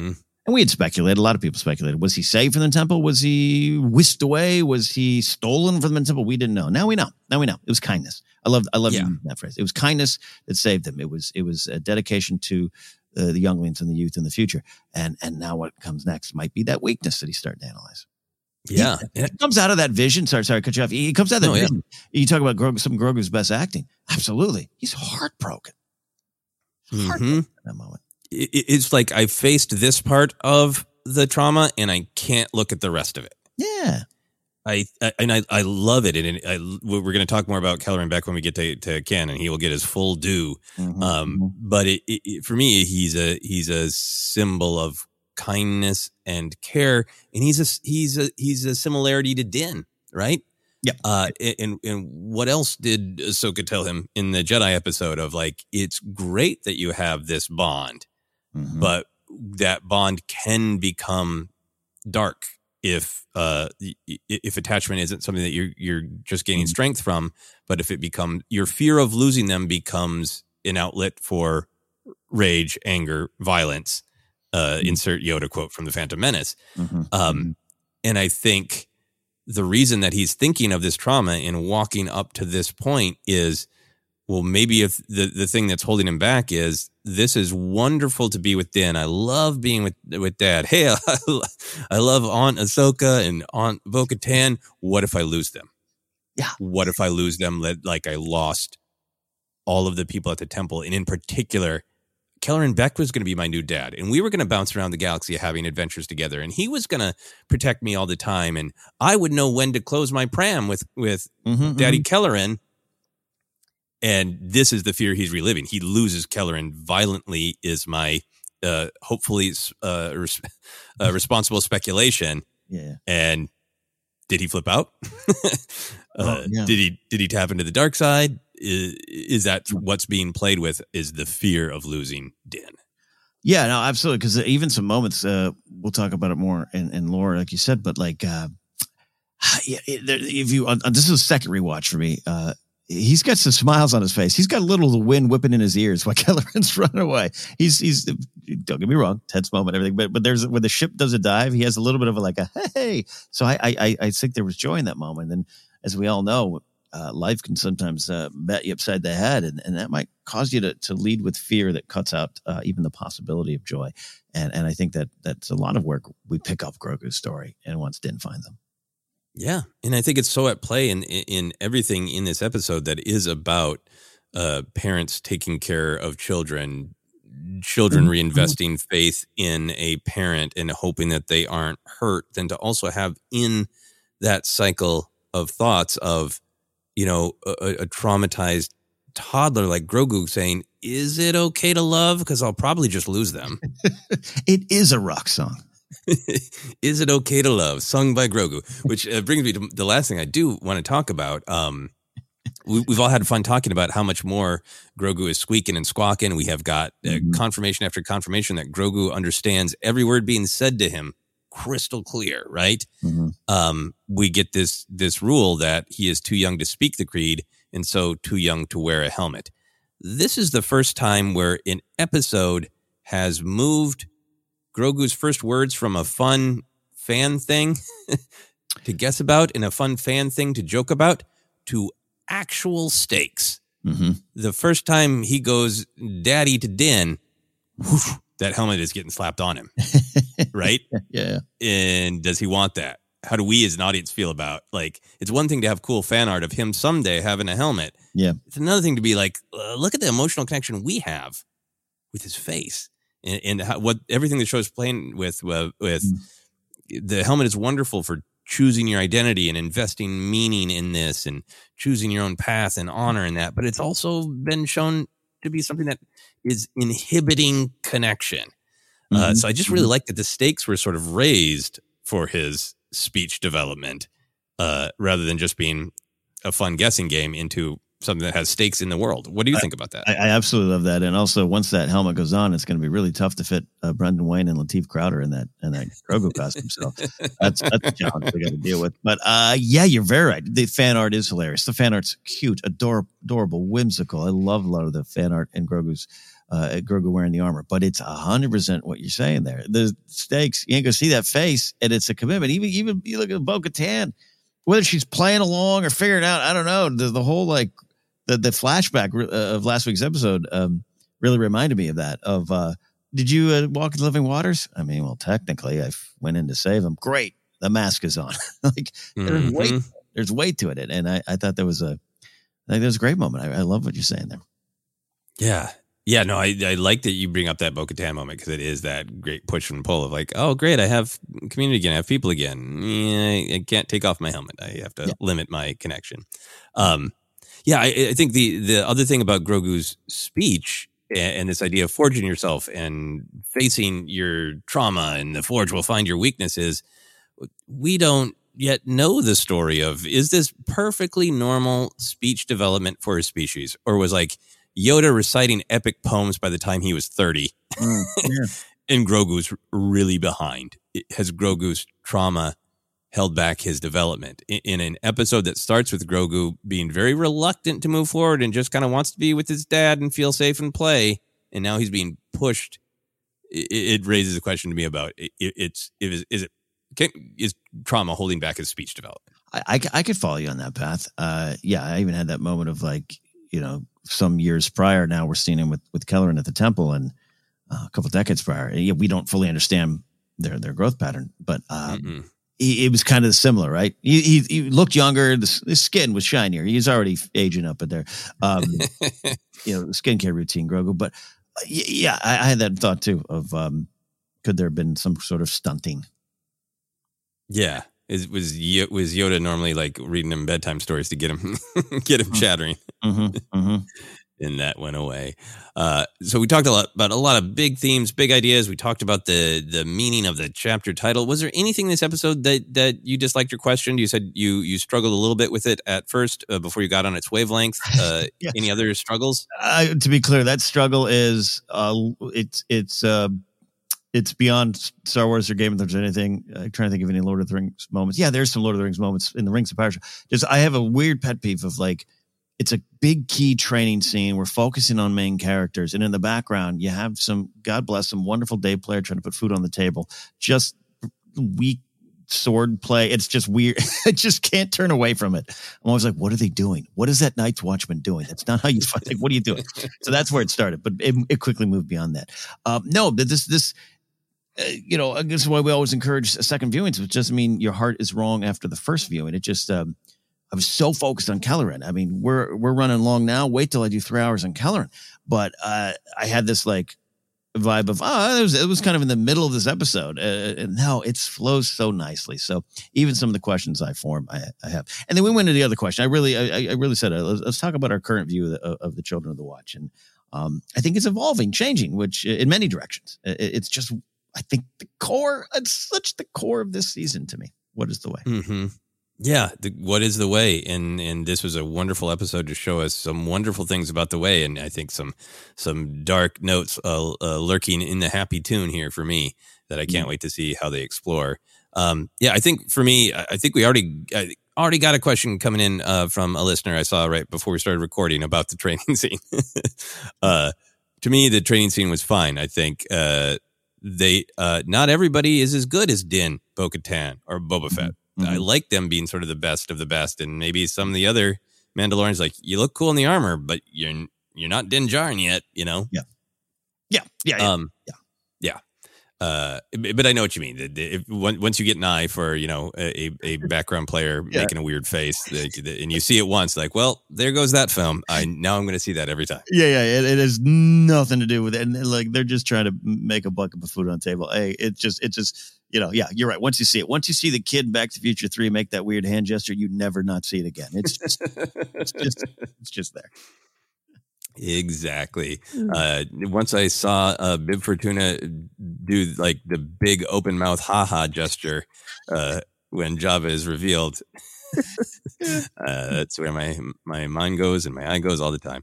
Um, this is a mild criticism for me, or a mild thing I I disliked. I think that there is a pattern in some of the Mandoverse episodes to end on a very similar beat. Is a mm. recent episode.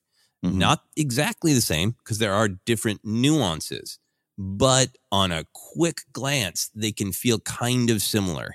And uh, I think like that was a thing with uh, Book of Boba Fett. I love Book of Boba Fett. I have had, uh, I believe, two conversations the last month with people who really didn't like it. Where it's like, I understand, but here's all the things I like. So, yeah. um, there there there's nuances to what is being said, but there are two episodes that basically end with Fennec Shand saying to Fett, like, well, war is coming. We got to get ready, you know, and that's right. there are nuances, so they are different, but it's very easy to see them as similar. Yeah. And I felt the same about this. I absolutely love the end beat with Bo Katan wrestling with the Mythosaur, and it is different than last week under the surface and the nuance in what she's feeling. Uh, but right on the surface, it's two episodes in a row that end with Bo Katan wrestling with the Mythosaur. Yeah, yeah. Look, I'll, I'll poke the sacred cow. I, I kind of have grown grumpy about Andor's four and five that end with mid sentence looking at notes about a heist that's going to happen. I'm just like, can Cassian finish his homework? Yes, yes, yes. I, I totally feel you on that. Yeah. So uh, mild criticism. It's mostly like I love these shows so much. I I I want to like a foundling. yeah. uh, Love that. Protect them uh, from criticism. That that's that's silly. Uh, they're they're big shows. They can take care of themselves. Anyway, any other big thoughts uh, before we take a break? No, we've got some big ones to come though. Yeah, we got some canon to talk about, so we'll be back in a moment.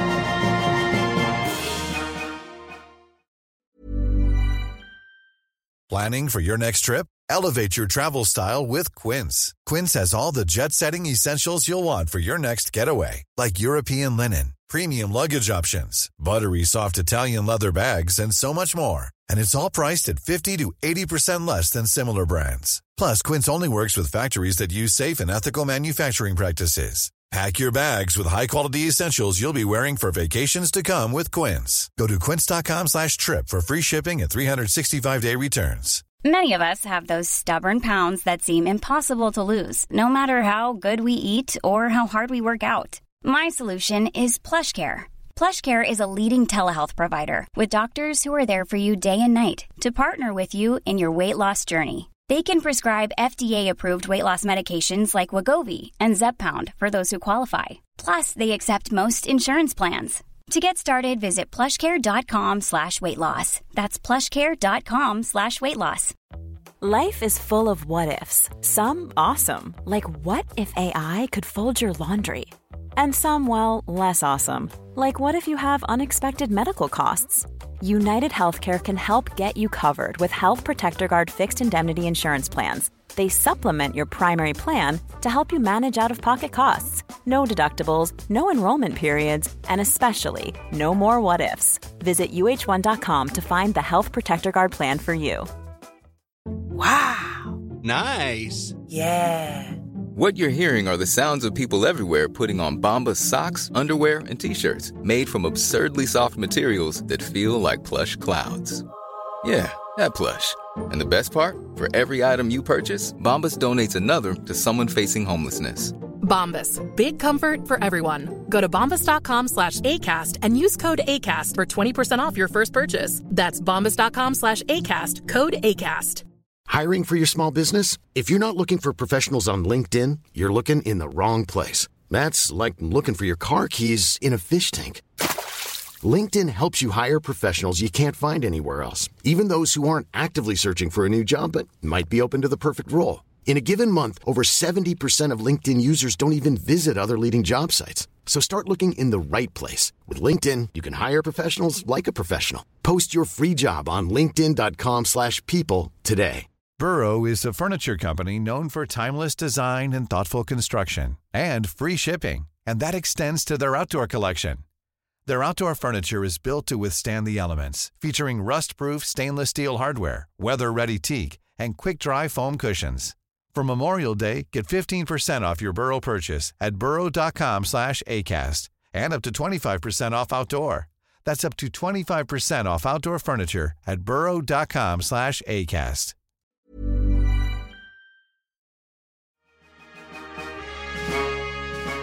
And we are back to continue our discussion of Chapter 20 of The Mandalorian, The Foundling. There's lots of fun canon things to talk about from the, the big to the small, but we got to go to the big shock. Kelleran Beq. Kelleran Beq is the Jedi who escorted, rescued Grogu out of the temple. Uh, I'm sure people who uh, it, it, was great to see the celebration on social media, mm-hmm. and I'm sure there are some people who were happy for the explainer articles mm. or did some googling. Uh, if for any reason you're listening and you're not familiar, uh, Kelleran Beq is from the uh, canon adjacent uh, mm-hmm. television show Jedi Temple Challenge that uh, ran for one summer, where Kelleran Beq was a Jedi who uh, taught uh, younglings on board a, a star frigate, uh, Athelia. Um, and it was a it was an old school game show, but set in the world of Star Wars. Uh, he had the nickname of the the sabered hand. Ahmad, Ahmed Best had spoken uh, publicly in interviews about building up uh, some great lore for him. They never really kind of uh, answered exactly what era he might be from, so that was fun speculation. So mm-hmm. that is what we have previously known of the character Kelleran Beq. And then, of course, uh, there is the additional weight, meaning discussion of the fact that this is uh, Ahmed Best, uh, mm-hmm. well known from playing uh, a patron of the Outlander Club, Attack the Clones, uh, Ahmed Beck, uh, and of course, you know, Jar Jar Binks. So, Ken, take us wherever you want to go from reacting to the character Kelleran Beq to the actor Ahmed Best what's going on for you? What's at play? Uh, for I'll start here. Have you thanked your Scott Bromley today? Scott Bromley for a Star Wars show and Jedi Temple Talent Challenge, and, and and and that was the way Ahmed returned to Star Wars, and he, he had voiced Jar Jar in Clone Wars eventually after uh, I think what Phil LaMarr had done it earlier. Um, so that's great. I, I know I, I want to go to the experience of it. I think you and I uh, should start there because, um, uh, actually, no, actually, oh, I totally forgot. We someone maybe out there can help us we discussed this as a possibility a while ago. Do you remember that? We did. We I think did. we did. Yeah, because he, I think he, he's, he was on the list of characters who made sense, sense. to to me yeah. because I felt like it would be fun to have somebody that the audience had a relationship with, mm-hmm. uh, but not something that kind of opened up uh, a more complex story, right? Yeah like um I know some people wanted Cal Kestis, but I feel like well that that's really just opening up, you know, mm-hmm. this well it, it, can't be Cal Kestis, right? Um no, we know where Cal was at Order 66. It can't be Cal Kestis. Yeah, they wanted Cal Kestis to rescue Grogu. Yeah. Uh, my apologies. Uh, anyway, yes, uh, yeah, yeah, and, and, I'm not saying it to, to certainly pat to the show on the back. It's just it, when you discuss themes, discuss the possibilities. I think that's what happens. Uh, you know, could have been Quinlan Vos, could have, could have been Barriss Offee, all the stuff. And I, I got to tell you, there was in the back of my head, I thought, ah, yeah, I know, I can see Barriss Offee. It just seems, you know, especially if Dave's co-writing the episode and once a moment happen. But anyways, I want to go. I only say that because this has been on our mind and it works so well. This is just a, a decision that goes deeper than maybe it, it, it, would seem on an internet meme. But the actual when it happened, so so when we get the flashback, and I I, I have not felt this way since uh, Rey walked up to the mirror wall in the cave. Right, where you're like, oh, here we go, here we go, here we go. Right, that's just exciting itself. And then on rewatch, they say his name right away. I missed it. It's the second Jedi. I think um, uh, you got a guy in the beginning that says, get him to Kelleran. And, and it a second view, and I heard that clear as day. I did not hear that because I think I was so in my head going, ooh, here we go. And then, then, then it was like, wait, did she say? And then there was a beat. Wait, wait, wait. And then I, right before the door opened, I literally stood, I was sitting alone on my couch. I stood up because I went, they're going to do it. And, and then you see Ahmed. and I, I, I literally just stood up, I stood up and immediately got tears in my eyes for Ahmed for, there's great stuff about the character, but for Ahmed, and I want to talk about the Ahmed of it all. I think there's there's some ways to look at it that could. I don't want to say destructive. There's some ways to look at it that that, that don't uh, go back in history and be honest about it. We'll talk about. I'll talk about my opinions about that in a second. But um, it was. It, I'm telling. I'm not joking. It was one of my t- top five favorite experiences as a fan in the last five, six, seven years. Mm-hmm. And it was yeah. so like they did this amazing, and it works on so many levels. Yeah, uh, I really agree with you, and I just want to. Uh, we'll definitely talk about Ahmed Best, but I want to talk mm-hmm. about the character yeah. Kelleran in that choice uh, a little bit as well. Uh, Barriss Offee is a great example. I think that's, that's somebody that I was thinking of. Like, yeah, that that would be cool because we already know that character, but also like that character had been in theory arrested. mm-hmm, uh, mm-hmm. So you know, what's she doing there? How does that? I, I you know I think the thing is like I I was interested in it being a Jedi who made sense to be rescuing younglings.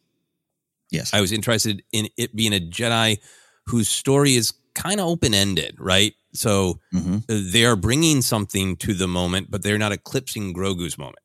If it was.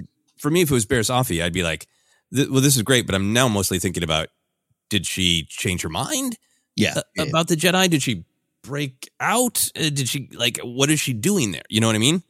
Um, so Quinlan Vos, I, I, I just always wanted a little bit more time with, but then once we found out, like at least he was a part of the path we learned in the Kenobi show, so he mm-hmm. made sense as somebody who would rescue a, a youngling. Uh, when we saw the corpse of Tera Sinube in Kenobi, I was mm-hmm. like, he trains younglings uh, mm-hmm. hey, if they can if they can get a dark crystal looking puppet of Tera Sinube, that'd be great. to waddle around, whip out a cane saber, and rescue mm-hmm. Grogu, that would be great. But then in that list also uh, mm-hmm. was Kelleran.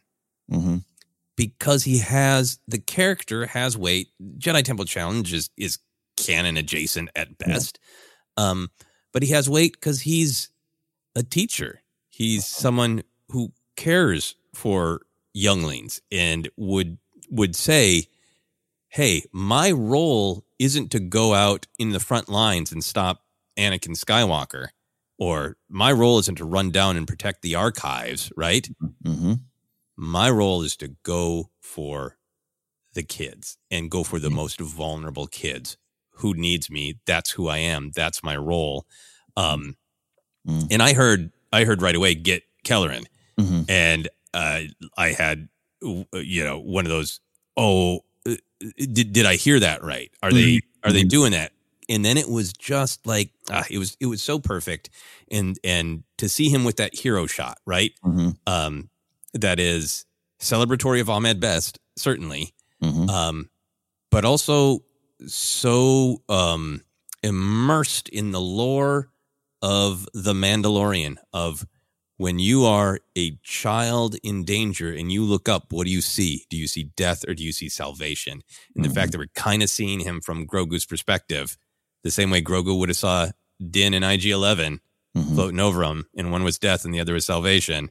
And to see, you know, Kelleran in that role of I look up and and I am saved was mm-hmm. really really powerful. And, and for me, I was thrilled for Ahmed Best. Uh, mm-hmm. But I was just as moved by the the ideas that were so in sync with the rest of this episode about who Kelleran Beq is and what Grogu must have felt to look up and see him, you know, and and in the power of saying, "Get him to Kelleran." Like I, I want a whole yeah. uh, Star Wars story that's called "Get him to Kelleran." You'll be yeah. safe if you can get him to Kelleran. You know. Yeah, it it, it reminds me, and, and I always want to be careful to highlight that you know speculation and predictions and all this stuff we we say it over and over again. It's a, it's a caveat that I, I think bears repeating because it's like it, it's part of the fun and we do it too. And having this list and, and Kellen possibly you know being a name on a list. And I saw some other tweets of people that said this as well. You know this is uh, his return for Jedi Temple Challenge was celebrated by many. Um, it's all part of the fun but but I just it, it reminds me of, of of when these creators are firing on all cylinders and you just kind of see what they're trying to put out there and connect with what the show is telling you. It isn't an Easter egg hunt. Uh, it isn't mm-hmm. a, a, connect the dots. It isn't fixing anything because um, that's not the purpose of this. It is. It is. Uh, Luke shows up because Luke needs to show up. Kelleran Beq shows up because it's a damn good choice of what was going on in the Jedi Temple at this time, what was going on in the Order, and who would be around to do exactly what you say, uh, preserve the Order, preserve the future, and save uh, the children. Everything's going to be all right, kid. It's such a powerful choice. Yeah, and and how can we give it meaning and make it fun and surprising mm-hmm. without it being a distraction because it's kind of about something else? And, and yeah, at least for, yeah. maybe for me, maybe for some people it was because it's so much about uh, Ahmed Best. Sure, um, it's definitely bigger than the scene. We're gonna get to that, but no, I'm with you on that. I'm with you on that. It, but, there's a lot of people who didn't know, right? Yeah, and like for me, I think I've said many times on this podcast, like it, would be fine if it's um, Poofle Dinger that we've mm. never oh, heard of, you know? Poofle, yeah. Poofle, uh, Ding, one of the great mm-hmm. Jedi. Like, mm-hmm. but I think it it did feel like w- we want some pop there. Um, yeah. in, in this provided it in a in a great way. Let's talk about the Ahmed Best of it. Um, mm-hmm. I feel like you you're you've got a a uh, powerful wave of thought and emotion uh, waiting to be unleashed. So it, it, unleash yourself. it's not done with any anger. It's not done with any uh, tisk tiskin. I just I, I I do believe you know you know, we, we all know his journey and maybe, you know, all the details. He hasn't revealed all the details and he's got that uh, show he's either been working on or put out that I think I can't wait to see. I can't remember what the status of that one man show that was being worked on. Um, I, look, I, I, I just love where we're at. And, and in short, like I, I think I've touched on this before, but like I, I had pitched a, a, working on a project uh, idea called Forgiving Jar Jar. And then I changed the title because like Jar Jar doesn't need our forgiveness. We do. He's an audience do. We as maybe our particular generation, not as individuals, but in a general sense of, of what Ahmed went through, uh, of what Jake Lloyd went through, which we know is a, is a, is a big, um, big part of that as well. So it is, it's not a, uh, I don't want to, I don't want to, however you out there, however you just want to look at it, I don't want to personally look at it as, as some sort of j- just simply redemption for, um, for for for Jar Jar. Uh, I was even talking with our buddy Ken about this. Like it, it's it's maybe it's our redemption arc as an audience. that's something that's pretty powerful. I even saw our buddy Ken tweet that out this morning too. But but it's it, it's on my mind of just like you know he didn't do that to himself. We did that to him as a person.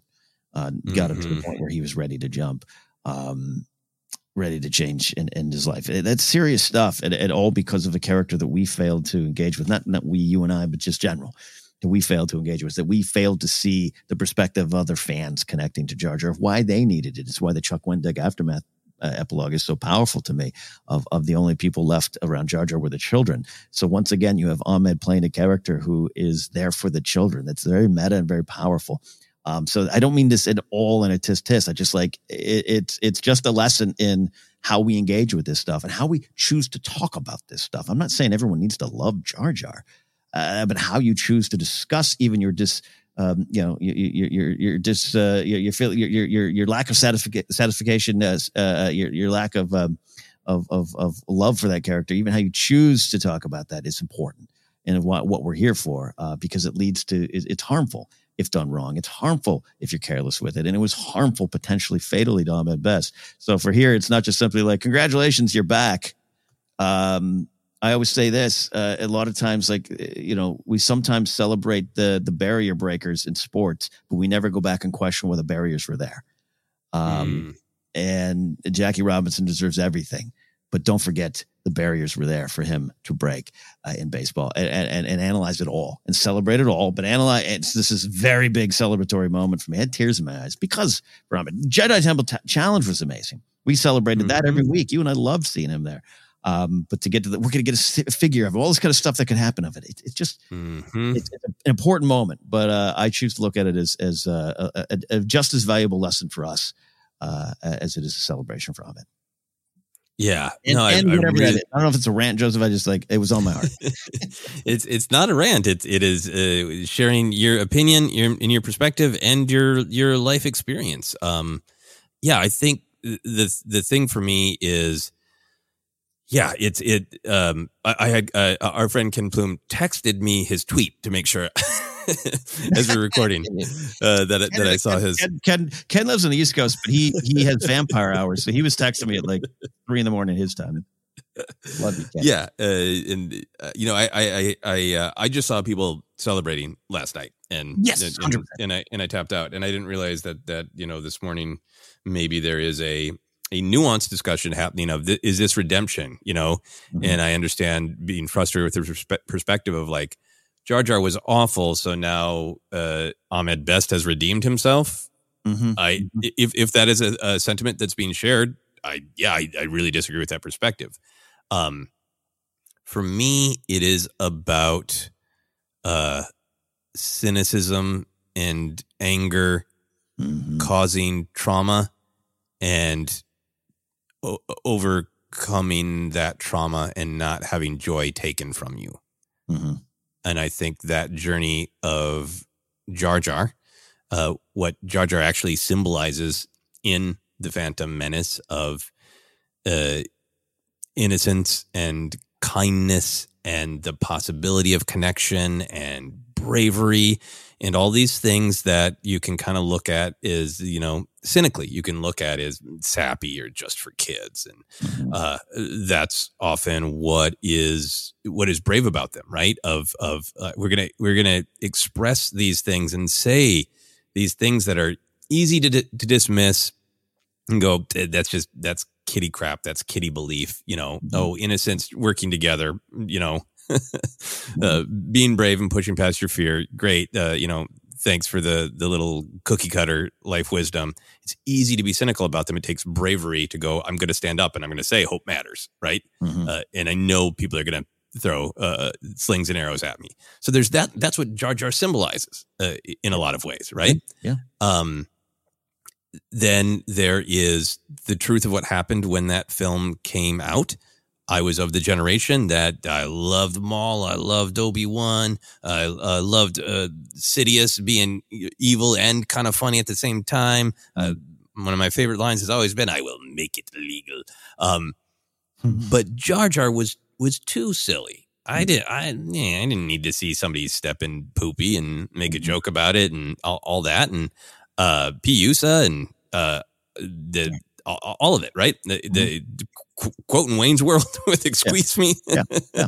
Greatest hits. Yeah. Uh, but uh, a I wasn't interacting with what the film was actually saying and in engaging with it in in going well what is actually being said with the character do i agree with it how can i process it i wasn't doing that um and and b i wasn't making room for the fact that you know this is for people of all ages and maybe that's the very first time that a child has ever seen some of these great classic comedy bits of the lovable innocent bumbling fool the the person that everybody is hard on because they they don't quite uh you know fit in yet. They're they're awkward and gangly and they're trying to figure out their way and they're uh, they they've got nothing but love in their heart but they're always in the way you know I, I didn't make room for the for the perspective of seeing that for the first time and even even if uh, a new Star Wars movie came out and it had a character like Jar Jar who was stepping in the poopy,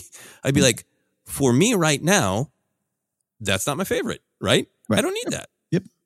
But then I have the choice of how I react to it. And I think that's what you're talking about. And that's what's vital to the way we're interacting with media right now. I would have no problem saying, ah, the, those comedy beats didn't didn't work for me. They're clearly, you know, for a younger age. They're clearly for this idea. Eh, They're not for me. Or I could turn this piece of art, this character, this storytelling, the human behind it into a punching bag to pour all of my anger and frustration in and go beyond criticism, go beyond joking to just hitting something. It's safe because it's a movie, it's Star Wars. It's George Lucas. He's he's a billionaire. What am I going to hurt him by making fun of his movie?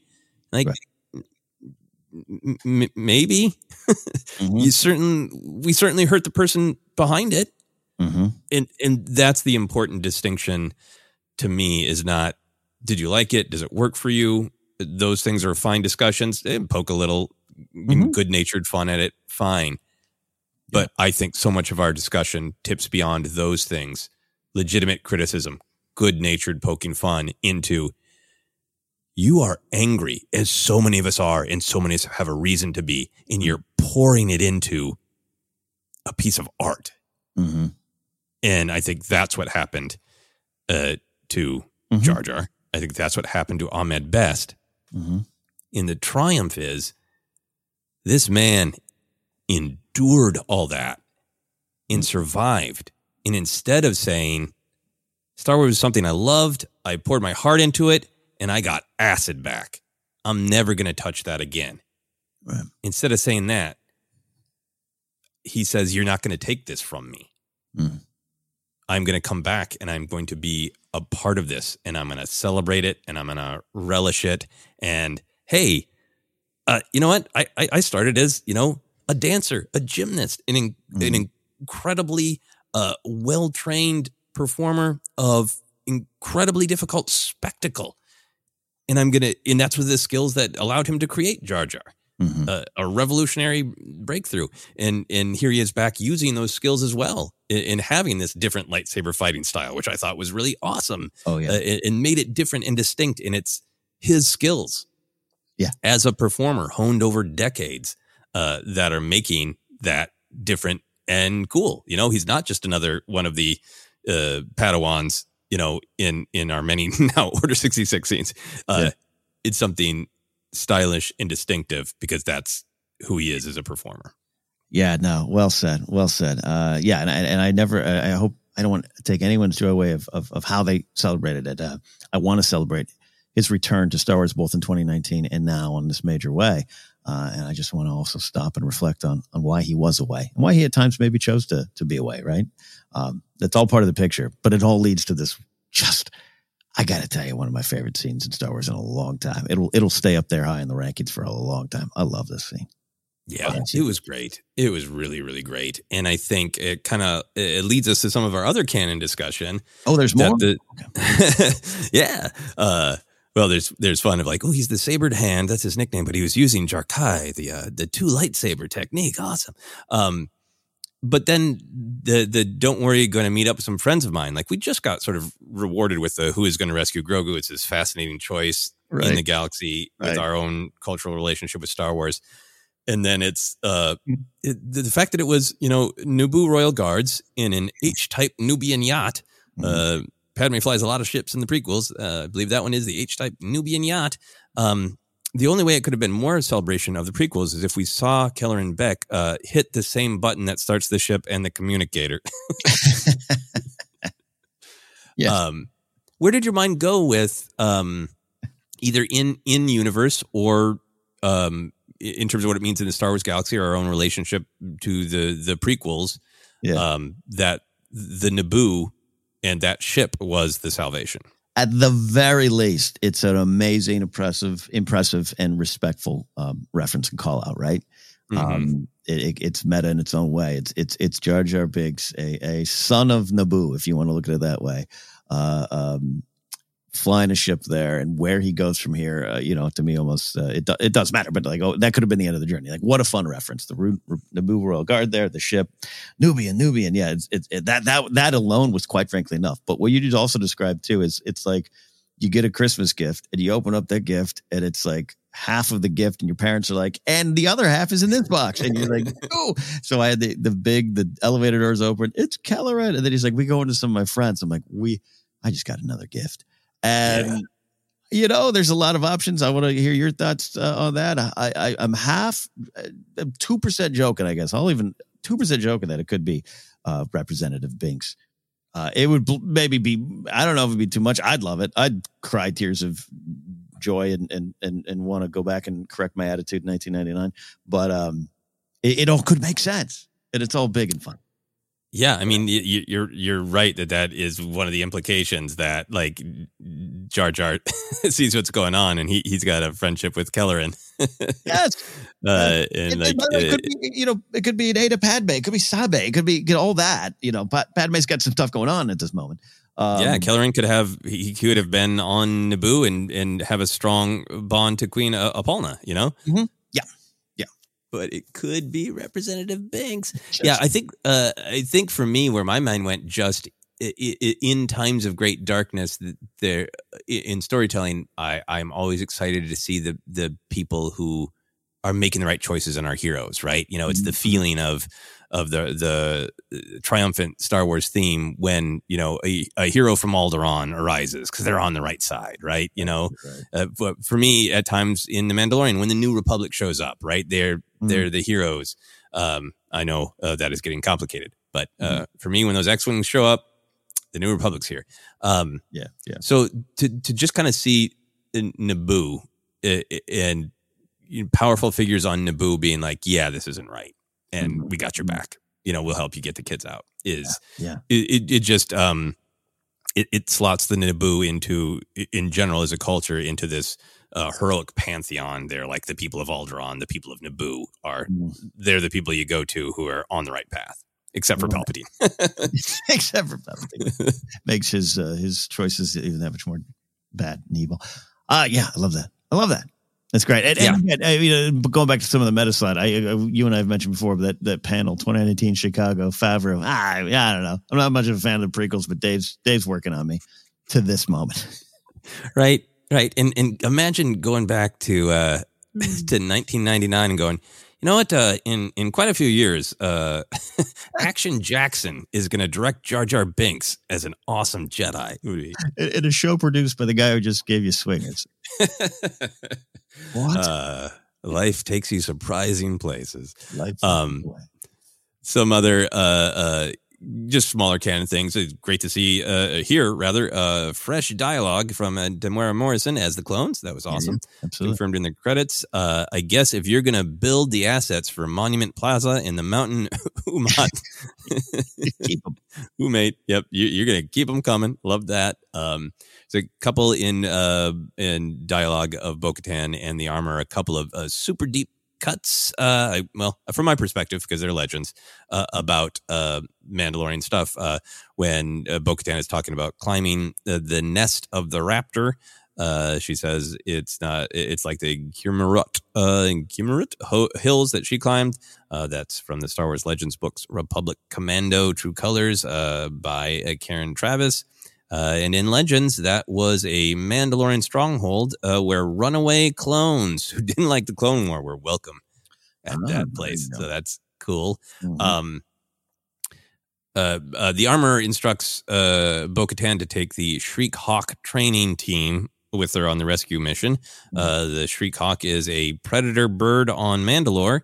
Uh, the symbol of Clan Vizsla and sometimes symbol of Death Watch is an image of the Shriek Hawk. That's sort of a three claw marks kind of all together. Uh, that image is on the the shoulders of or of the Mandalorians who rescued young Din Djarin. So uh, that was a, a fun little. You run it down. I guess that, that that's one other thing to jump back quickly to Kelleran Beq. Uh, Favreau had said again and again in a recent slate of interviews of we want to celebrate all Star Wars fans. So we want to pull from lots of different places. We really want to recognize lots of people love Star Wars from lots of different places. So been a lot of little legends references, and and I feel like Kelleran Beq is a part of that too. There's obviously the history of Ahmed Best himself, but also like the Hmm. yeah, it was a it was a game show uh, for kids that ran for one summer. But did you like that? Are, are you know are you like ten now and you saw that when you were seven and that was your first Star Wars? You're Yeah. welcome too. I, I'm so glad you mentioned that. I, I'm- I'm just double confirming that it air. Okay, so uh, the air the air date was 2020. I said 2019 earlier. I apologize. So air date was June 2020. You're you're yeah, like you said, you're already 10. You're you're you you were nine. You're now 12. Eh, That's that's first of all, that seems like decades when you're that age, and now you're like that guy for that game show. Oh my god, he's in Yeah. Mando. And he he played another character in Star Wars. Yeah, right. Yeah. Yeah. And I just I have such fond memories of Jedi Temple Challenge because it was in 2020. It was like here in the summer of 2020. It's like a nice thing. What's this about? Yeah, yeah, exactly. Yeah. So uh the other bit of canon I wrote down was really affected by is the number of concrete rules of the creed, the way that gets spat out in this episode. Um yeah. it's part of one of the things that made me love it and feel like, okay, now we're now we're in it.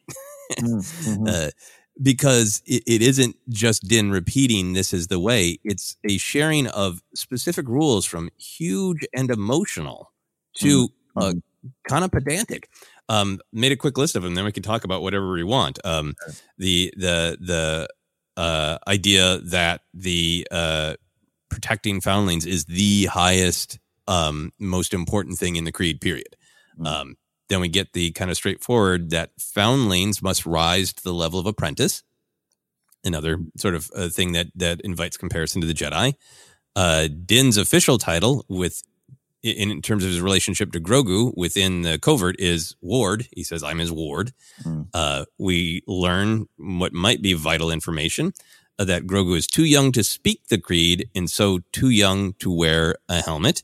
Mm. That's great uh, this kind of important back and forth uh, uh, uh, that is clearly a saying. Maybe it's a part of the creed. Uh, one does not speak unless one knows. yes, yes, yes. Um, uh, this is this we already saw Din do, and the armor responded, "This is the way." But the armor makes it clear it is a tradition in our culture for each to donate a small portion of what they earn to the foundlings. Uh, and then I would say to the downright pedantic, uh, when, uh, when Paz Vizsla says, You are the leader of the war party, you have the honor of staying by the fire. It's a great moment, a beautiful moment, a, uh, an important moment for Bo Katan. Uh, but it also made me feel like, you know, when he says, This is the way, like, how long are the bylaws? Like, this isn't just what you recite when you, you walk into the water. Like, Yeah. and now that you've passed that, uh, here is our 487 rules Yeah. that deal with everything down to how do we dine while on a hunting party, Yeah. and you got to memorize them. Uh, Yeah. So go anywhere you want with any of those. Uh, uh, Here's where I'll go. I'll go to Wedding Crashers and Zombieland, two movies that just suddenly throw random rule numbers up. Rule number 17. Uh, yeah, I, I, I love this. Uh, you can go a lot of ways. I, I thought there was a lot to take from Paz uh, Vizsla, you know, both the negative, kind of what you were talking about earlier of, well, you lost, don't speak unless uh, no one, you know, unless you know. It varies, oh, oh, not unlike The Rock and wrestling saying, you know, know your role. It, it's so it can be good and bad, the- how it's delivered, I guess. Um, but uh, I, I like that. I, I like all of it. But yeah, it's um, when you lay it all down on on paper, it is it is that delicate balance, and I think you and I've talked about it here, and it's it's up for uh, being analyzed. Of, of it, it is both what keeps you going, it, it protects you, it's your survival. We've seen that with the, the with the watch so far, and then it's also maybe what keeps you there. Uh, they keep getting away. This always happens. These birds kill our kids. What are we gonna do? uh, you know, change. No, no, this is the way. Like it, it's it's it's fascinating to see it laid out, like you're saying, and I, I love it. I, the, my favorite one is the the the you know uh, I didn't even write it down, but you know, don't speak unless you know is is is an interesting idea. I can I can explore, maybe get parts of uh, get behind parts of it.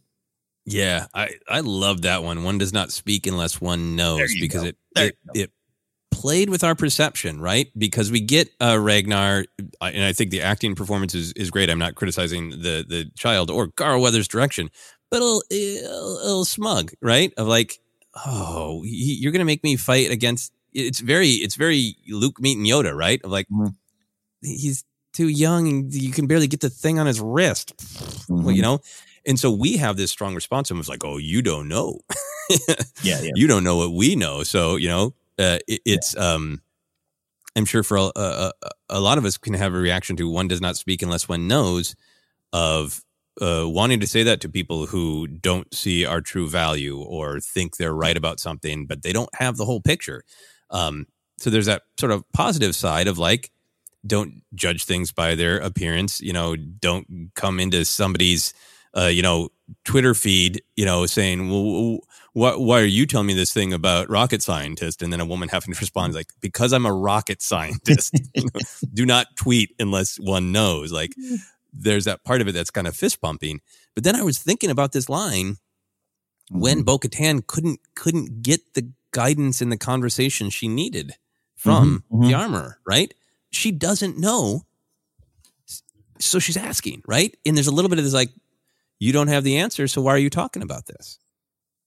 Mm, yeah, interesting. Yeah, and one does not speak unless one knows i- is it's great for somebody who is who is being uh, hubris Yeah, having some hubris being cocky right yeah, yeah. it's a terrible thing to, to tell a child right i think Mhm. there's enough in our culture and uh, i think where we fear asking a question because somebody will take an advantage advantage of it to make fun of us right Totally. or to you know any any number of that's a vulnerability don't ask a question it's so great to ask questions because how else are you going to know Yeah, right Yeah, yeah. and and I I long for all of us to extend that trust that you can see me as a valued, knowledgeable person, and I can ask you about something I don't know about, and you won't talk down to me like a child. You'll just share the information with me Mm-hmm. and not use it as a tool to demean me. Um, Yeah. So there, there's a lot of sides to me to the one does not speak unless one knows. Yeah, no, I, I, absolutely, uh, absolutely. I, I agree with you. Like I said, I, I think from a on the aggressive side of it, I get it. It is a cool line. You know, I want Mhm. I want to tweet that out too. I want to tweet that out too. But but I, again, I think you're sorry to put the end result is the child alone on a beach, vulnerable. Yep. Yep. Uh, yeah. Anyway, we could talk about that one forever, but I think it's a great Mhm, mhm. example of the complexity of the children of the watch. All right, we're gonna move on from canon unless you have anything else. No, no, go for it. Okay, let's talk uh, some action moments. There's some fun action in this. Did you have some uh, some fist pumping moments?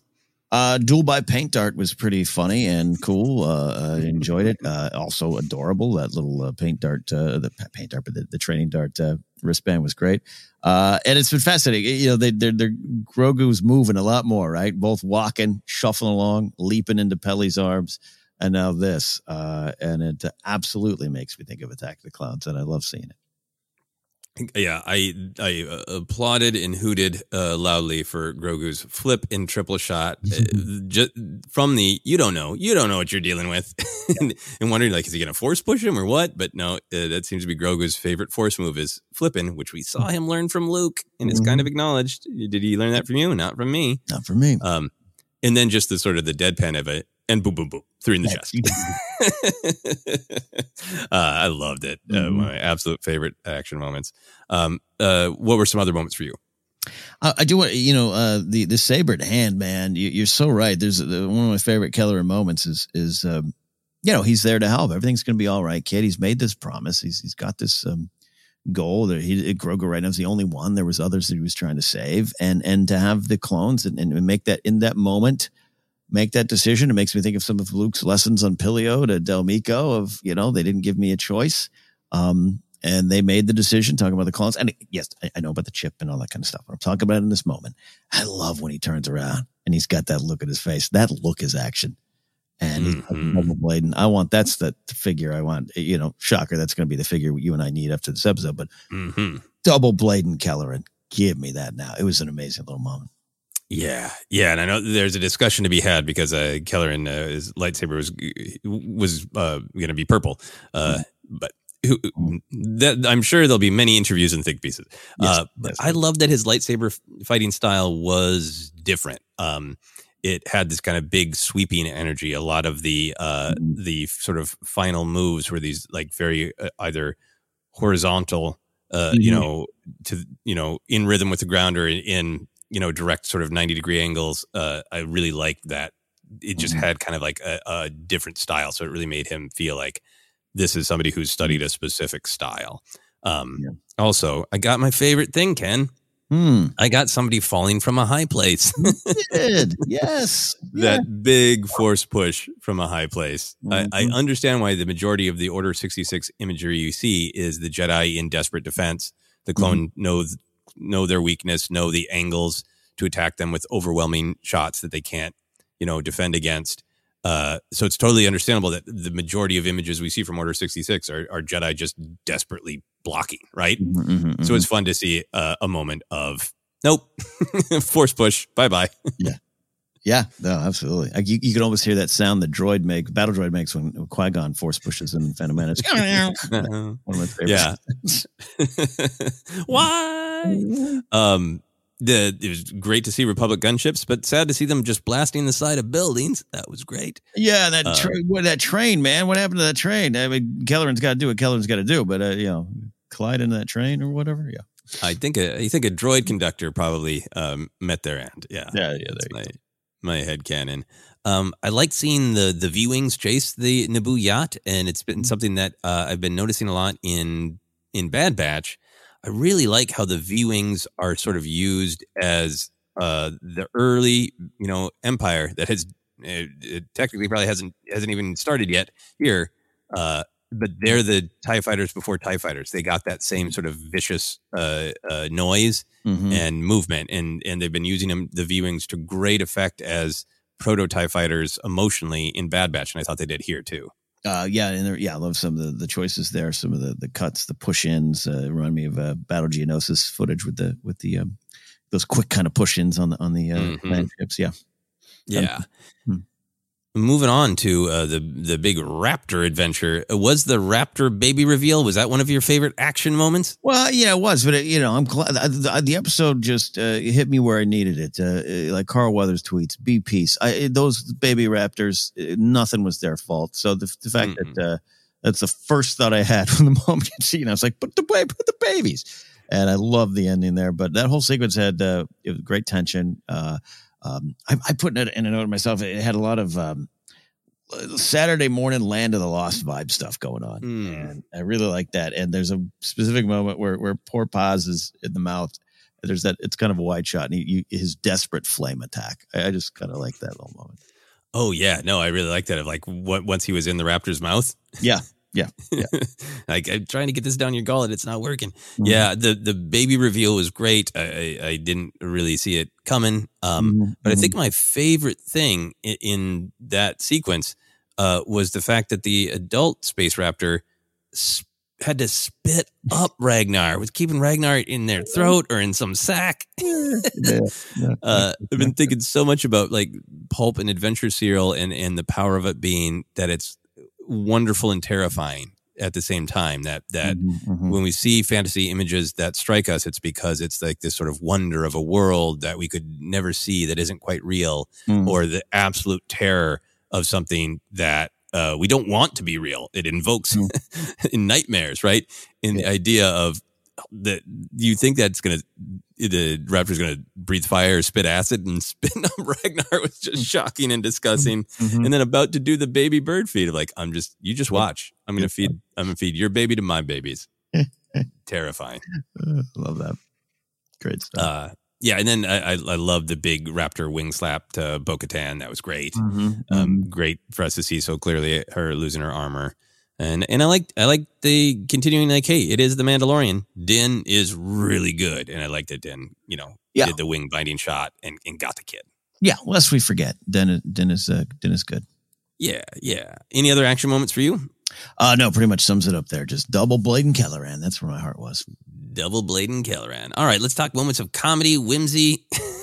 yeah, what jumped out to you for uh, Uh, you gotta- wonderful warm moments? Yeah, you got to go uh, um, back to the, the the darts there. Just the fact that you know you, you, Bo-Katan's got to strap on these little darts. It's so it's too adorable. It's too much to take. Uh, and I, I was even thinking some of the you know just squeeze your wrist. Like, well, what does it does it sense the muscles? Like, what what that, what how's it actually work? But you don't need to worry about that.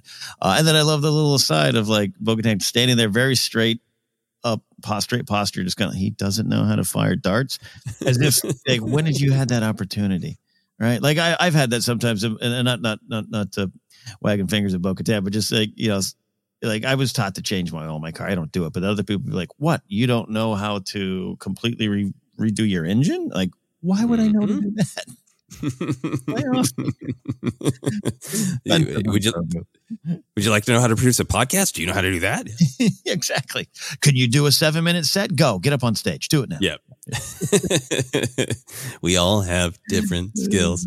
Yeah. Uh, man, everything in uh, Grogu's, do I really have to do this, daddy? You know, yes yes yes don't look at me, don't look at him, uh, don't look at me, look at him. Uh, All that Mm-hmm. stuff was great. Um, I, I, the one does not speak unless one knows was great and, and powerful and interesting. But I, and Ragnar's, oh, oh, I know.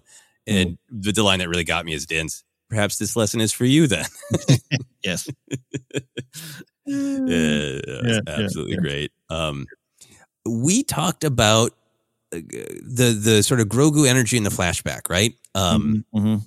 and I loved the energy of Grogu's pod opening after Kelleran's speeder crash. Right right And it did seem like a younger Grogu. It seemed more like uh, early Yeah. uh, in Mandalorian Grogu. He they kind of popped out with it. I'm fine. yeah yeah yeah yeah Sort of comic energy that really did attach his his journey, his relationship with Kelleran to his his relationship with Din. I, absolutely. I love a lot of little moments. There's a little smile, the the, the, the controlling it because we've been we made such a big deal of him actually kind of driving around his pod this time, but the fact that he knows that button, he knew that button. I love that. Yeah. I think my my final moment, uh, without just going on and on of every beat of the uh, of the dart competition, I love when they return having successfully rescued Ragnar. That the the Mandalorian applause, the "This is the way to applaud" is clanking their vambraces together. Yes. Yeah, I love that. So great. Uh, just a, a personal thing for me. Uh, like w- when when I do shows, particularly when I do a show uh, that I'm on the show with other people, Mhm. I really like uh, having like uh, having a beer. And so there have been times where like I don't have hands free to applaud, so I will personally applaud by uh, uh, clinking my wedding ring on my beer glass. Love it. So it's like, oh, the the Mandalorians, they're just like me. That Um, is- that is the way. That this is the way. Is there anything that we haven't talked about that you wanted to touch on? I, I think we hit on a lot of spots, and and I'm just gonna re- reiterate. I, I don't. I hope no one thinks I'm policing how you're celebrating Ahmed coming back. I just think it's something that's uh, been a long time coming. And again, going back to Jedi Temple Tal- Challenge, I, I keep thinking 2019 at the um, Chicago uh, panel is, is why I think that year's in my brain as well. Mm. And um, it's just wonderful to have him here. Um, I choose to not say necessarily uh, back. He's here, and that's what's important to me. Yeah, no, I really agree with you. I think it's a it is a positive thing Mhm. um, that he is, you know, finding joy in Star Wars and being a part of the the community and a part of the world is just uh, it's a triumph. Yeah, yeah. Um, one thing for me is uh, you had mentioned it, and I hadn't really been paying attention and following up on it. That uh, Tait Fletcher, who has uh, always been the uh, physical body actor for Paz Vizsla, uh, has taken over the voice role from Jon Favreau. Mhm. And I don't know if that's just John being like, eh, I, I don't, I don't, I don't need to be in the voice booth too, um, or is I've seen some speculation when I when I looked into it uh, that there's a possibility of we want to be ready for a helmet removal. How do you feel about that? Do you feel like i i- it's that's uh, fun speculation? Do you think that's Mm. wild speculation? Do you think uh, uh, Johnny Favs is just like I'm wearing enough hats? Yeah, look, I'm gonna go cook a cubano. You guys handle the voice stuff. No, I, I actually that's a great. I hadn't thought about that. That if if you're leading to that, and if it's the same performer, and he's doing a great job, yeah, you, you couldn't you Mm. couldn't tell the difference, but he's hitting. It, it's really good. It's it, it's it's Great. Yeah, it's not it not doesn't take me out. I think it was just fun to have Jon doing it because of pre-Vizsla, but also you know he sounded like Rio Durant a lot, so you know now it's a little different, and I like him more. But to, to lead to that, that's that that's interesting speculation. I like that. Yeah. Yeah, I have him start talking about a Mynock roast would would have been awkward. Uh, Uh, are you thinking of any predictions or hopes for next week or the shape of season three now that we're halfway through? I mean, there's there's a little beats here and there that we know from trailers. And but here's what I love about the season. We keep saying it. I think at the end of these episodes, or all through these reviews so far with Mandalorian Report season three of of I went in thinking, ah, this is probably a season of him going to get to Mandalore, and, and oh, look at that, we need IG-11's memory, so that's quest one. Um, and no mistake to think that because look at look at season one and two. Uh, it, it has broken that mold a bit. Uh, there's still a lot of ventures every week, obviously. Um, I absolutely look at Bo Katan as a kind of a, a co-lead this season in a way, and not a not mean that disrespect to, to Din Djarin as a character. So I, I, I'm confused. I, I know we probably need to go back to Nevarro, and there's probably some stuff there. And yes, there's some giant questions about Pershing, Moff Gideon, and all those things. And I think in time, but we only have four episodes. In time, it will be revealed. So I, I do think I'm I'm focusing on the next step in Grogu's journey through his memories and if we'll see it and how soon we'll see it. Um, I'm excited by the possibility, uh, yes, of Jar Jar Binks, of, of Sabe, of anyone, any anyone for Ric Olié could have been on that ship. We've got to escape. This ship will get us away. Could have been anything, but I, I'm just excited to see that the, the the mystery's not done. It's it's an ongoing story. hmm Yeah, no, I'm right there with you. I feel like um, if anybody hasn't watched the trailers and memorized them and want to tap out for 60 seconds, totally understand.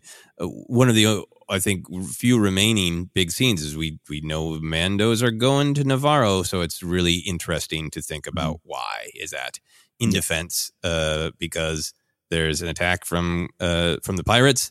Uh, is this is this Din saying I got a I got a request from help from my old pal Greef and I got the dark saber, so you're going, and they're Mhm. like, this is the way. Um, Is it is it Gideon? Uh, you know, Gideon we we know is in the season allegedly. Um, and uh, we- we've got Bo Katan's relationship with the Mythosaur. We've got is it is it going to be Bo Katan on the Mythosaur and a bunch of other Mandos on Raptors? Is it going to be Bo Katan and Din riding the Mythosaur together? Um, right. There, there's so much going on and so much that it's leading to, and I think the the question that I keep having is how far into the story is this season going to go? Is this season going to be uh, the this covert versus Moff Gideon?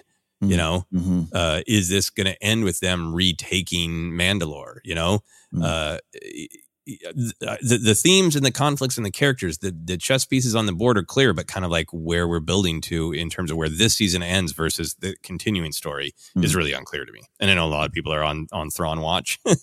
Sure. Uh, we'll see. Uh, but yeah, I think for me, for this season, the thing that I'm now the most in, intrigued by and curious about is uh, I could absolutely be wrong, but it, it does feel like that was uh, Grogu trauma processing part one. So I'm obviously thrilled to see part two. I'm also really intrigued to see what what is going to trigger uh, the memory of part two. Mm. Yeah, yeah. Good, good point. So lots of things to be excited for. Uh, we already know the majority of the answer to our final fun question, which is what action figure or merch do we want inspired by this episode? Uh, Ken, if you had to, if you could say it and make it so, uh, what what scale, what kind of Kelleran Beq sabered hand with two lightsabers action figure do you want? We we need multiple sets. So a six inch black series because there have been some fan customs out there. Six inch black series Kelleran Beq. We need that. We need a three and three quarter. Uh, we absolutely need that. And then we need the three and three quarter um, battle pack of him on that speeder with Grogu in the pram. And then you need a Funko Pop series about that too. you need it all. You need it all. You need it all. You from from Black Series to vintage to retro. I'll tell you what. If if things continue the way they are, uh, uh, any character who shares a scene with Grogu has a chance at getting an expensive double pack action figure. That's the key. That's the key. They just eh, announced the uh, the very expensive but great looking uh, Luke Skywalker Jedi Master training with the sack that you can put Grogu in Black Series. Uh, I think that's coming for the vintage line too. So Kelleran Beq, what a move! What a what a great move to save the child and get yourself an action figure for sure, at least in a double pack with Grogu. Mhm, mhm. Um, if I could pick one other action figure from this episode, this is what I want, Ken. I want a Mando uh, kid tournament judge. oh yeah, that's okay. There are a lot. It's been really fun to to look at all the different art of the Mandalorians, and, and, and I'm with you. I, I I I I like the Mandalorians. I love the, the the look of them. They're so aesthetically cool, but I'm really engaged when we dive into the the meaning of them. But it's also just been fun to look at all the different designs. And I love this one of the had the kind of rough dark green cape pushed to the side, the Mhm. bright orange helmet. Like you look like a kitchen from the 70s and yet still cool. I want an action figure of you. he does. Yeah, the seventies vibe is strong. All these, you just hit upon it. All these Mandos here in the uh, on the beach, they, they remind me of different shades and shapes of Tupperware at Tupperware party. yeah, and, and their their uh, Tupperware cannot be burped. Have you ever burped your Tupperware? Have you ever allowed someone else to burp your Tupperware? This is the way. That's amazing. And and yes, I know probably every generation understands Tupperware, but there might be younger generations that don't understand Tupperware parties. Oh, it was everywhere.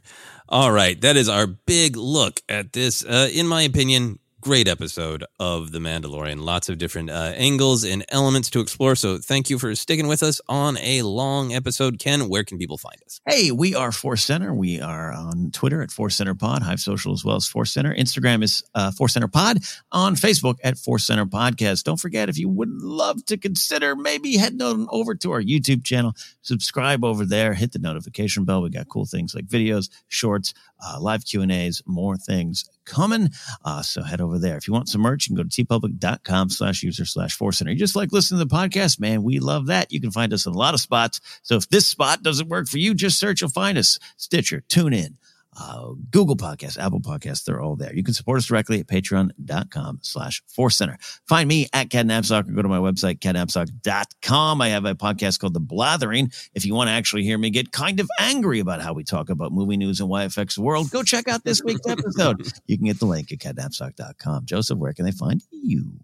Yeah, you can find me on all the social media, Twitter, uh, Instagram in particular. I am uh, trying to spend a little bit more time over there. Um, also on Mastodon. So uh, come find me in those places. You can also check out uh, my YouTube channel for some comedy, some short films. The not unboxing videos live there as well as TikTok. So come find me on YouTube just by searching for Joseph Scrimshaw. Uh, one final thing, uh, I want to point out that there is an important election happening for the Wisconsin Supreme Court. It has uh, a lot of stakes, obviously, for Wisconsin, but uh, potentially beyond. So if you're interested in learning more about that and maybe want to write some letters to encourage people not to vote in any particular way, but simply to vote, to use their power. There's a great service called Vote Forward. I'm going to be writing some letters. And if you're interested in checking that out, you can uh, read all about it at Vote Forward, uh, at website votefwd.org. That is it for myself, for Ken, for both lightsabers of Kelleran Beq. This has been the Mandalorian Report.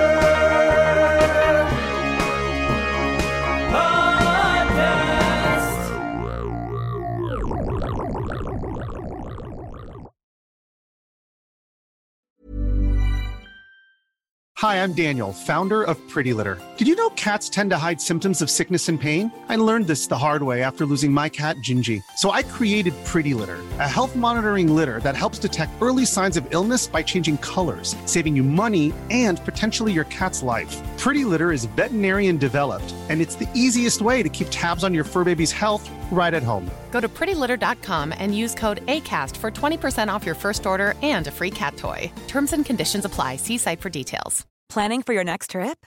Elevate your travel style with Quince. Quince has all the jet setting essentials you'll want for your next getaway, like European linen, premium luggage options, buttery soft Italian leather bags, and so much more. And is all priced at 50 to 80% less than similar brands. Plus, Quince only works with factories that use safe and ethical manufacturing practices. Pack your bags with high-quality essentials you'll be wearing for vacations to come with Quince. Go to quince.com/pack for free shipping and 365-day returns. Mom deserves the best, and there's no better place to shop for Mother's Day than Whole Foods Market. They're your destination for unbeatable savings, from premium gifts to show-stopping flowers and irresistible desserts. Start by saving 33% with Prime on all body care and candles. Then get a 15-stem bunch of tulips for just $9.99 each with Prime. Round out Mom's menu with festive rosé, irresistible berry chantilly cake, and more special treats. Come celebrate Mother's Day at Whole Foods Market.